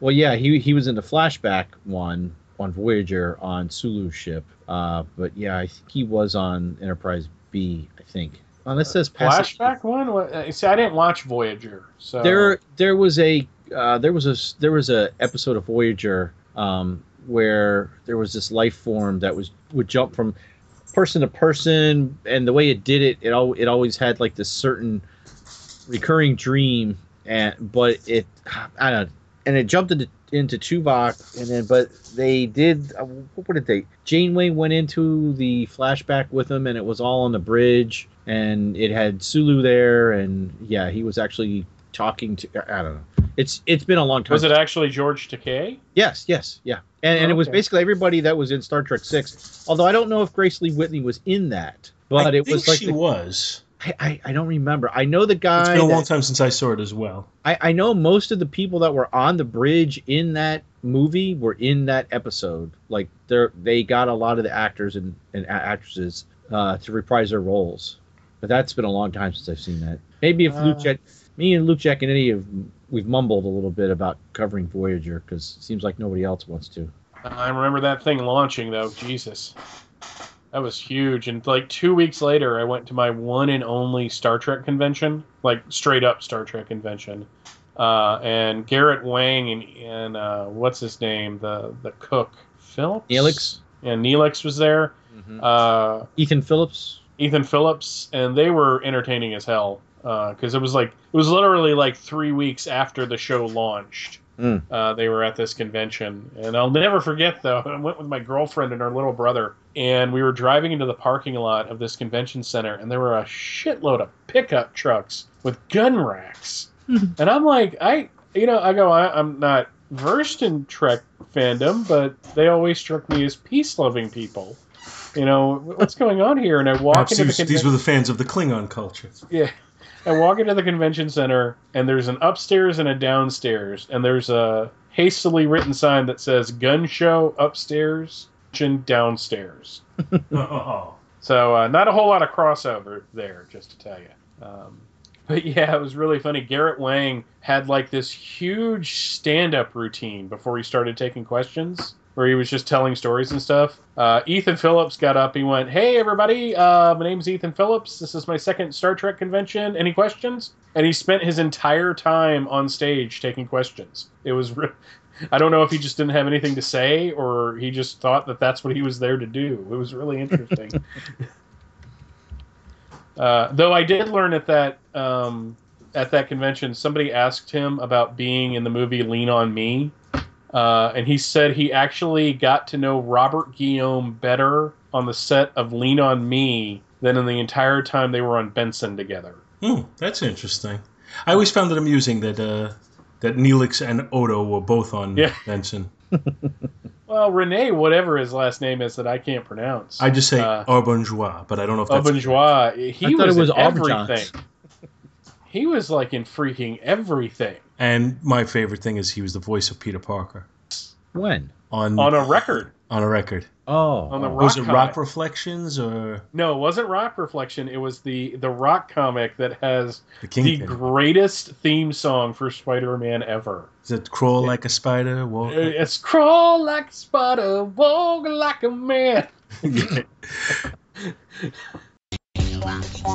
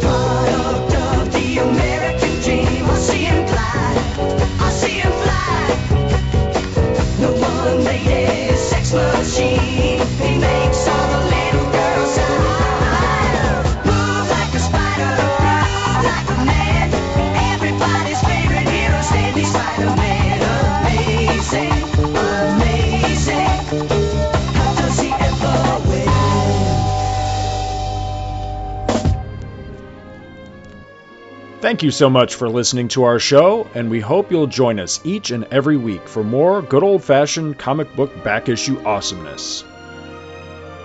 You can contact Back to the Bins to leave feedback, comments, questions, suggestions, and criticisms via email at backtothebins at gmail.com or by visiting the Two True Freaks section of www.forumforgeeks.com.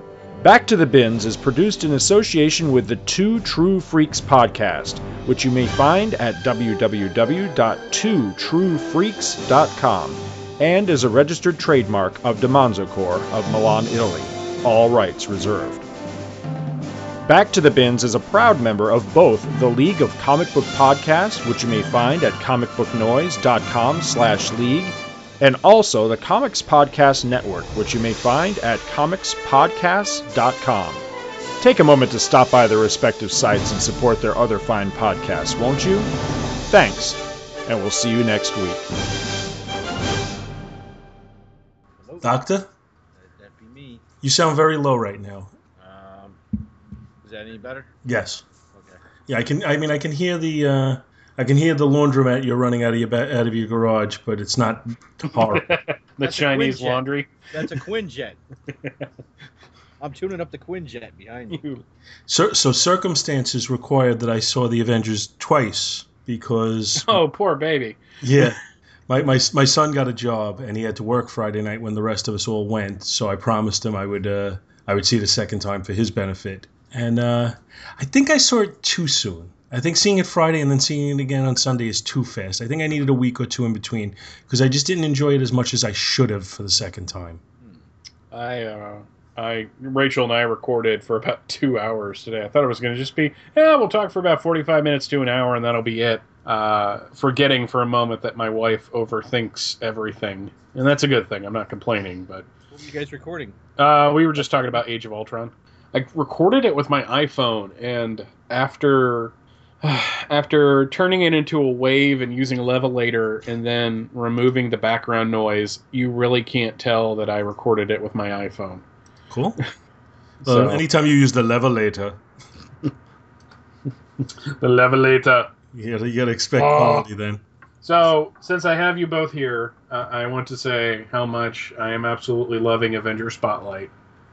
Yeah, I've, I've seen your very complimentary posts on Facebook, and I thank you for that. So it's it's uh it's a lot of fun. I I am familiar with Avengers, but when listening to you guys talk, I'm like I uh I know nothing compared to these guys. So it's it's it's a very informative uh informative and entertaining listen. Very much very much enjoying uh I, I actually you guys kept me sane. Uh, I had to take the garbage off Saturday yesterday and uh, for some reason there was a line like I had to wait in line for like 30 minutes at the dump, sitting in my in my father-in-law's truck that does not have air conditioning, Ooh. uh, nor does it have power steering, and it's a stick shift. Ooh. So, uh, yeah, just listening to you guys. And it only You- gets AM stations, right? I was gonna say, does it have a radio? uh yeah, but it barely works. So thank God I had my iPhone and the uh, the Ultron slash Vision episode of the that you guys released. Now that I've seen the movie, I can listen to the other thing you guys did too. So Which, uh, i if only for a matter of timing, you you would have been on it. Yeah, I, I I literally what happened is is I you know the trailer started. And I turned the sound off on my phone and put it in my pocket, and I immediately felt like three. It's okay. I just scared my dog. Um, I just felt it, and I was just like, ah, well, I don't want to check it because the lights just turned down, and I want to beat the crap out of anybody that turns on their phone in the middle of a movie. So, even though it was just a trailer, so I, uh, after the credits started rolling, I took out my phone. Hey, we're talking about. It. I'm like, God damn it, God, that's a bad timing. we're, we're hardly hearing from Dr. Bill. Something is wrong. Doctor, what, tell, talk to us. What's going on? I had to get the uh, the Quinjet fixed. It's Oh. done, and. I'm uh, I'm eating a Pop Tart. All right, I know which which, which uh, LMD, which Bill LMD quote's going at the end of the episode now. Damn. Uh, what'd you think of uh, Bill's uh, what you call it, uh, Ultron imitation? Uh, Ultron you mean the and James Brown one? Was that what it was? Hey, Wow. Actually, Bill, you blew that one. You should have said, "Hey." That was funny. I uh, I appreciate all of Bill's attempts at. Uh, no, wait, that was that sounded mean. I thanks, apologize. thanks. I heard that attempt at you know? Sometimes, sometimes we laugh with him. Sometimes we laugh at him. But, he- but he's always good for a laugh. hmm Hey, this this this man and I ate some of the best uh, chi- uh, Ch- Ch- Chinese Cajun food. They're- Chinese Cajun food you'll ever have. Oh my Um, god, it was actually really. I'm thinking there's not going to be a lot of Chinese Cajun food to compare it to, but okay. Uh, just uh, by the way, this- Bill, uh, we have a, a new addition to our Eternal Con roster. Uh oh. Ron Sadowski. Ooh, what really? Wow. How many were? How many people? Now, where are all these people going to meet? Has- Oh, Did you see what I quote? Uh, what I posted to them? Oh yeah, you did because you made the joke about the monkey. When I said I because Dave said he was going to be there around twelve, Scott's going to be there at one, and I'm getting in at two. I said they should come find me since we're all coming in on JetBlue, and they need to be throwing rose petals when I get off the plane. oh yeah. And uh, Scott said, "Well, yeah, I'll be throwing something. uh, You know, keep your poo to yourself." And I said, I, very little I find more consistently funny than a Capuchin monkey throwing feces. Scott Well, I hope you guys have fun. Yeah, it's too bad you're not uh not going to make it up here unless uh, unless somehow we could twist your arm a little bit. Uh, it, it's it's all a matter of not. I won't be able to, unfortunately. I, Right now, the the roll call is me, Scott, Bill, Dave Weeder, uh, Ron Sadowski, possibly uh, Tom Panarese, possi- uh, who else? Uh, Chris Tyler is coming. We got Gene Hendricks coming. We got Dario Gonzalez, Dave Pascarella, Tim Elliott. I thought Chris Honeywell was going to try to. Honeywell says he's coming, and I think if Honeywell comes, Scott 2.0 is probably going to come as well. Scott uh, 2.0 didn't know if he was going to go. I think Chris may ride the bus. Oh, okay. And then there's also uh, he said he's coming, but I will believe it when I see him here. Uh, Scott's uncle Randy. Oh wow! That, I think it'll be very cool if he does make Quite the- because he cracks me up. Are you, are you going to put out some Mountain Dew like tomorrow? I have already Ready? purchased two liter Mountain Dew for you, my friend. to, to set outside in the sun. and I'll put it out like the Thursday before, and it'll be sitting there waiting for you, ready to explode. So Mike pro- probably really liked the, the whole me dressed as Superman heating up my Mountain Dew Yeah, with my heat. I got a big kick out of that. I got a serious kick out of that actually. I just don't know how. I just don't know how you can drink warm Mountain Dew. I mean, Yeah, me neither. As Scott is my witness. Well, I just It- like the image of you that, like, if it's cold, you make the face like you're disgusted by it. because when we when we hopped back back in the car from um, Conjure, I'd left the bottle right on the back seat, right in the sun, and then I grab it, and he, Scott just looks at me, and I just and I just go, "Ugh, ugh, good. He's like, oh, dude, how, oh my, oh, how could you drink that? Oh, God, it's disgusting. Like it's just like coffee. no, it's just not just like coffee, please. no, I can I can drink coffee hot and cold. I want to. I may be able to drink Mountain Dew at room temperature, but if it's been sitting in the car, one, if it's been sitting in the car, I am now worried that the plastics, uh, the plastic bottle has seeped into it. Now it's a toxic brew. Well, you know, you, you put somebody like in solitary confinement long enough, they'll start, you know, drinking their own urine. I'm thinking, I'm thinking that's about when I'm drinking that Mountain Dew. yeah. and I'm really going to be looking at that urine. Like, Yeah, I'm gonna, Pretty I'm gonna have to make a, a real, real serious decision before I choose which one I'm having. I told you about when I went to uh, one, one of the places that I worked. It was like in a uh, electrical room, and there's a bottle of Diet Mountain Dew on top of the fire panel, and I'm looking at it going, "Is that soda or is that urine?" so I take the bottle down tentatively, and I open it away from my face, and I kind of get my nose close, and I'm like, "Oh, that's urine." Okay, Well, at least, this- at least you didn't decide to take a sip to test it. let's just put this away. oh no, oh no. Can I can I ask you why there was a bottle of urine there? Well, so I guess somebody. Well, I I would imagine there was somebody was working in there, and there and when you're in condos and stuff, sometimes there are no bathrooms. Like you have to drive out of the whole facility and go find one at a gas station because nobody's going to let you into their condo because well you're just scum and you're not a human being. So I say that as if maybe I have filled a bottle on an occasion. Hmm. Hmm. Maybe I have. Not that particular bottle, but Well, didn't they at one point uh, sell something in Japan because people were sitting in traffic so long? It's basically like a little small bag of kitty litter. well, I was once stuck in traffic, and thank God I had a wide mouth uh, Gatorade bottle. I was about to say where this story is about to take a uh, an ugly oh Gatorade bottle. Okay. It beats beats peeing in your pants. That much I can Oh yeah, vouch yeah. for. Oh, oh, oh, what doesn't? Oh, uh, thanks to getting this tablet, uh, Paul, I can finally uh, comfortably read Marvel the comic, Marvel Comics: The Untold Story. Oh yeah, it's a good read. It's, So it's there's not a lot in there that, that's going to make you say, "Oh wow, I never heard that before," but it's still an entertaining read just the same. Yeah, I just, I, I just don't, I don't like sitting at my screen reading.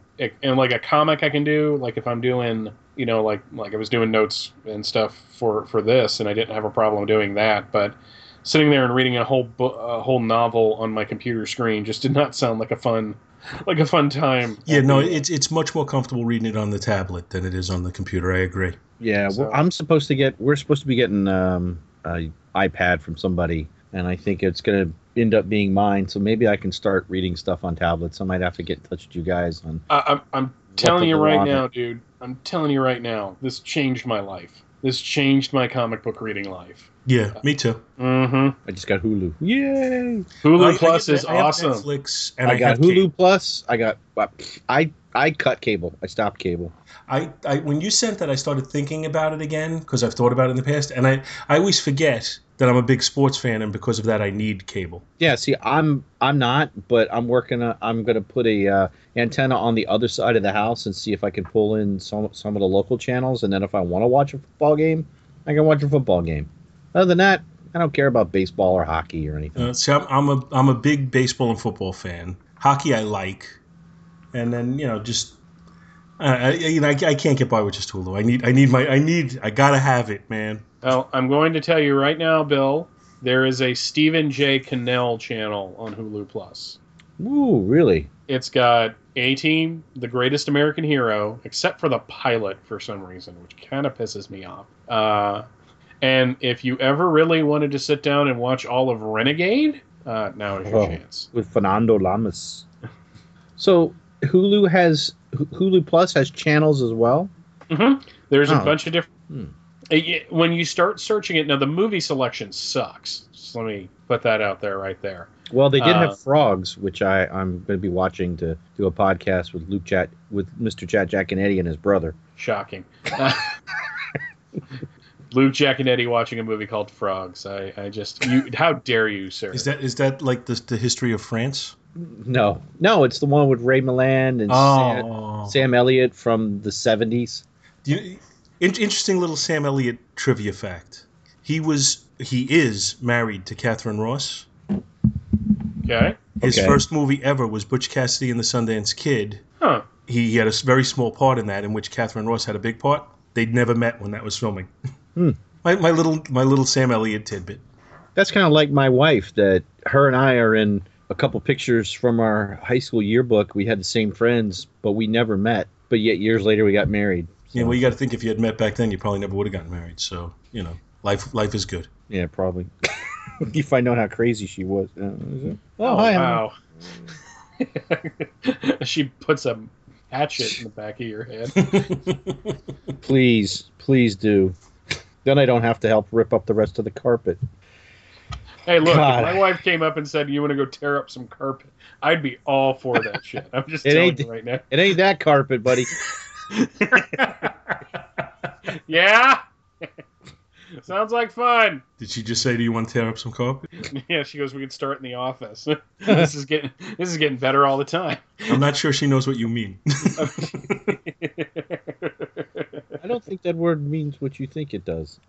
Actually, we are going to have to do that uh, when we do the redo the other end of the house. My old office, which will be my office again someday, um, I have to rip up the, the, the the the carpet that Boo used for her own lavatory purposes. ah, that so sounds nice. Uh, Well, you, know, you know what? Tearing up the carpet is easy. Tearing up the padding is easy. It's taking out the nailers and the staples that's a pain in the ass. Yeah, and then we're gonna have to sand it down and re-stain it, and you know get the get the buffer out. But in the end, I'm gonna be back in the original digs of uh, the original fortress, uh, which is gonna be nice because it was a, it was a, it's a good sized room, and if everything works out, it will be the first time since two, 1999 that all of my comics were in one room together.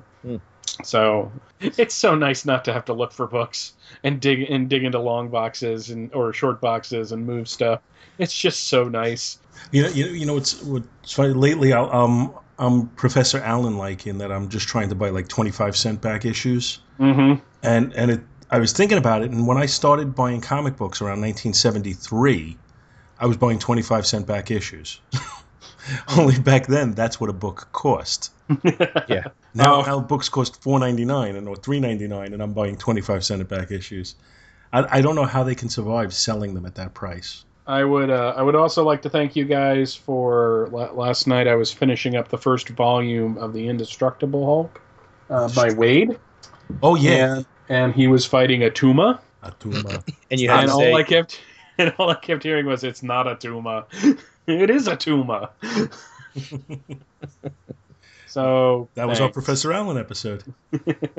He's always fun. Uh, and he can, he tends to steal the show. Well now, on. well now he steals the opening of every Avengers Spotlight. Did you hear him in there? Uh, I believe I did. That's Avengers Spotlight. But did, did you hear? Uh, and and not for not to toot my own horn because I'm, that's not what I'm doing. But did you hear the episode that he released yesterday with the discussion of the rise and fall of comics in the '90s? I've downloaded it, but I haven't had a chance to listen. To it. No, yet. I uh, the, the first half of it is the end of the conversation with Alan, uh, Tom Moore, Tom Panarese, or Ed Moore, excuse me, Tom Panarese, and uh, and myself.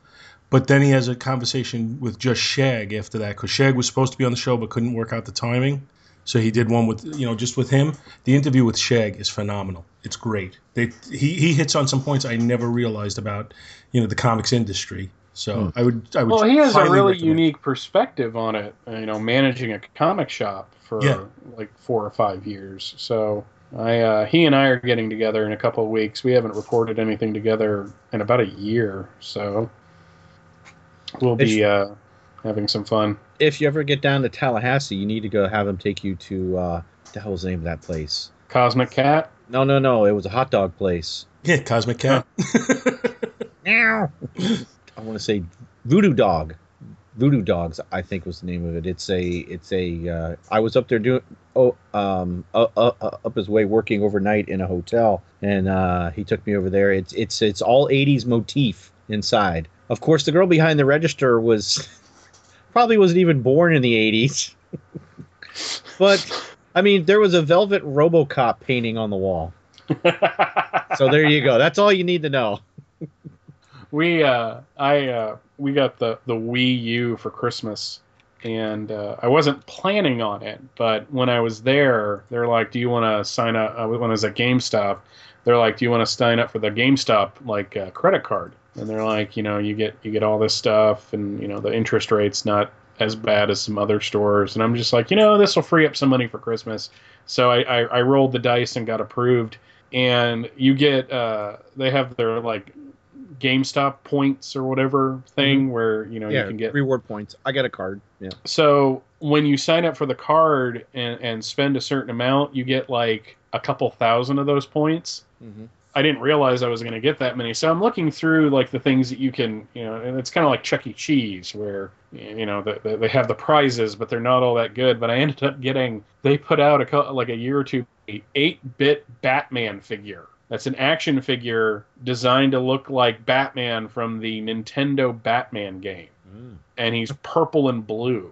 And not for spend real money on, but I'm like, ah, screw it. It's it's actually a really nice figure. That same company put out a really badass RoboCop figure uh, that I saw at, at uh, B- uh, Books a Million the other day. And boy, you want to you want to be depressed. Ah, Jesus, looking at the graphic novel section of Books a Million is just depressing nowadays.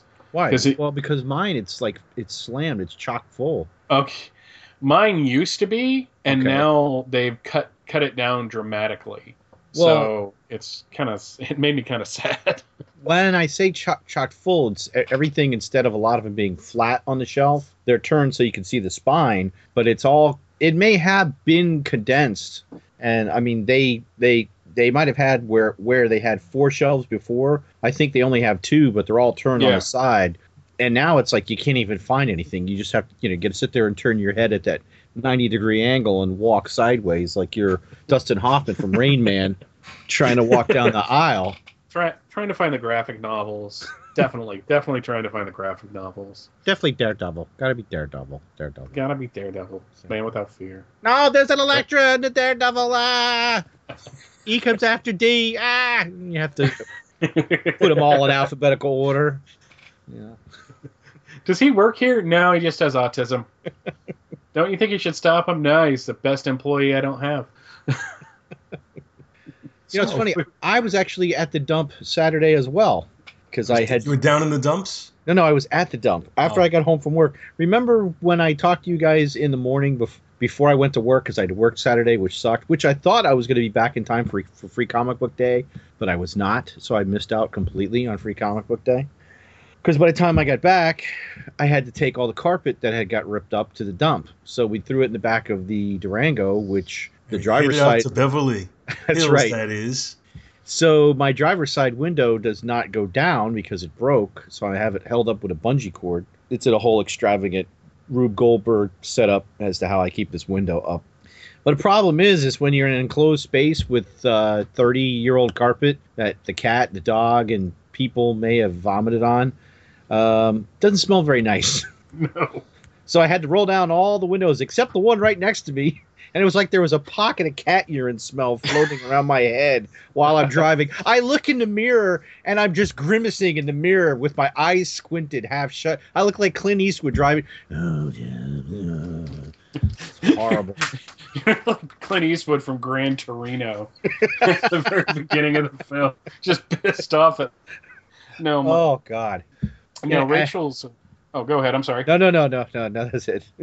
Now, Rachel's uh, family for years because it's a lot cheaper. I mean, to be fair, I can't I can't argue with the price. I really can't. But they um they don't have garbage. They, they never got garbage service because her dad would always just load it up in the truck and take it down to the dump. And I mean, it's a month's worth of, of garbage, but I paid five dollars to get rid of it. So you you know it's a which is better than thirty dollars. The only problem is is that you have to deal with month old garbage loading it into the truck and uh whoo in the summer that's fun. Yeah. And then there was the the month where I didn't know it until it was too late, but a wasp had a, a bunch of wasps were hiding up underneath one of the garbage cans. Well, you had some white Anglo-Saxon Protestants hanging around.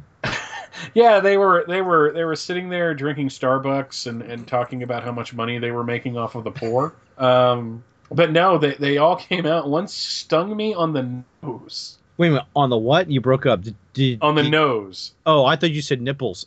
No, no, no, no. Wow, that's gonna hurt. I guess nose would hurt is just as bad.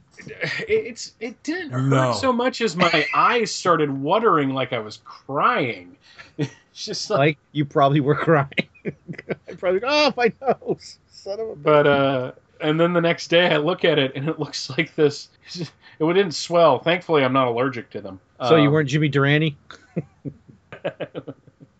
That would have been funny though. Thank you, um, Mrs. Bailey, wherever you are. But uh, it was just like this giant red dot on my nose. Oh, hello, thank you. Welcome to the Bailey residence. I am Michael Bailey. Thank you for coming. This is my comic collection. Stay away from the wasp. Very, very bad. I'm waving my people- finger, but you can't see it. Oh, sorry. I was eating a Pop Tart.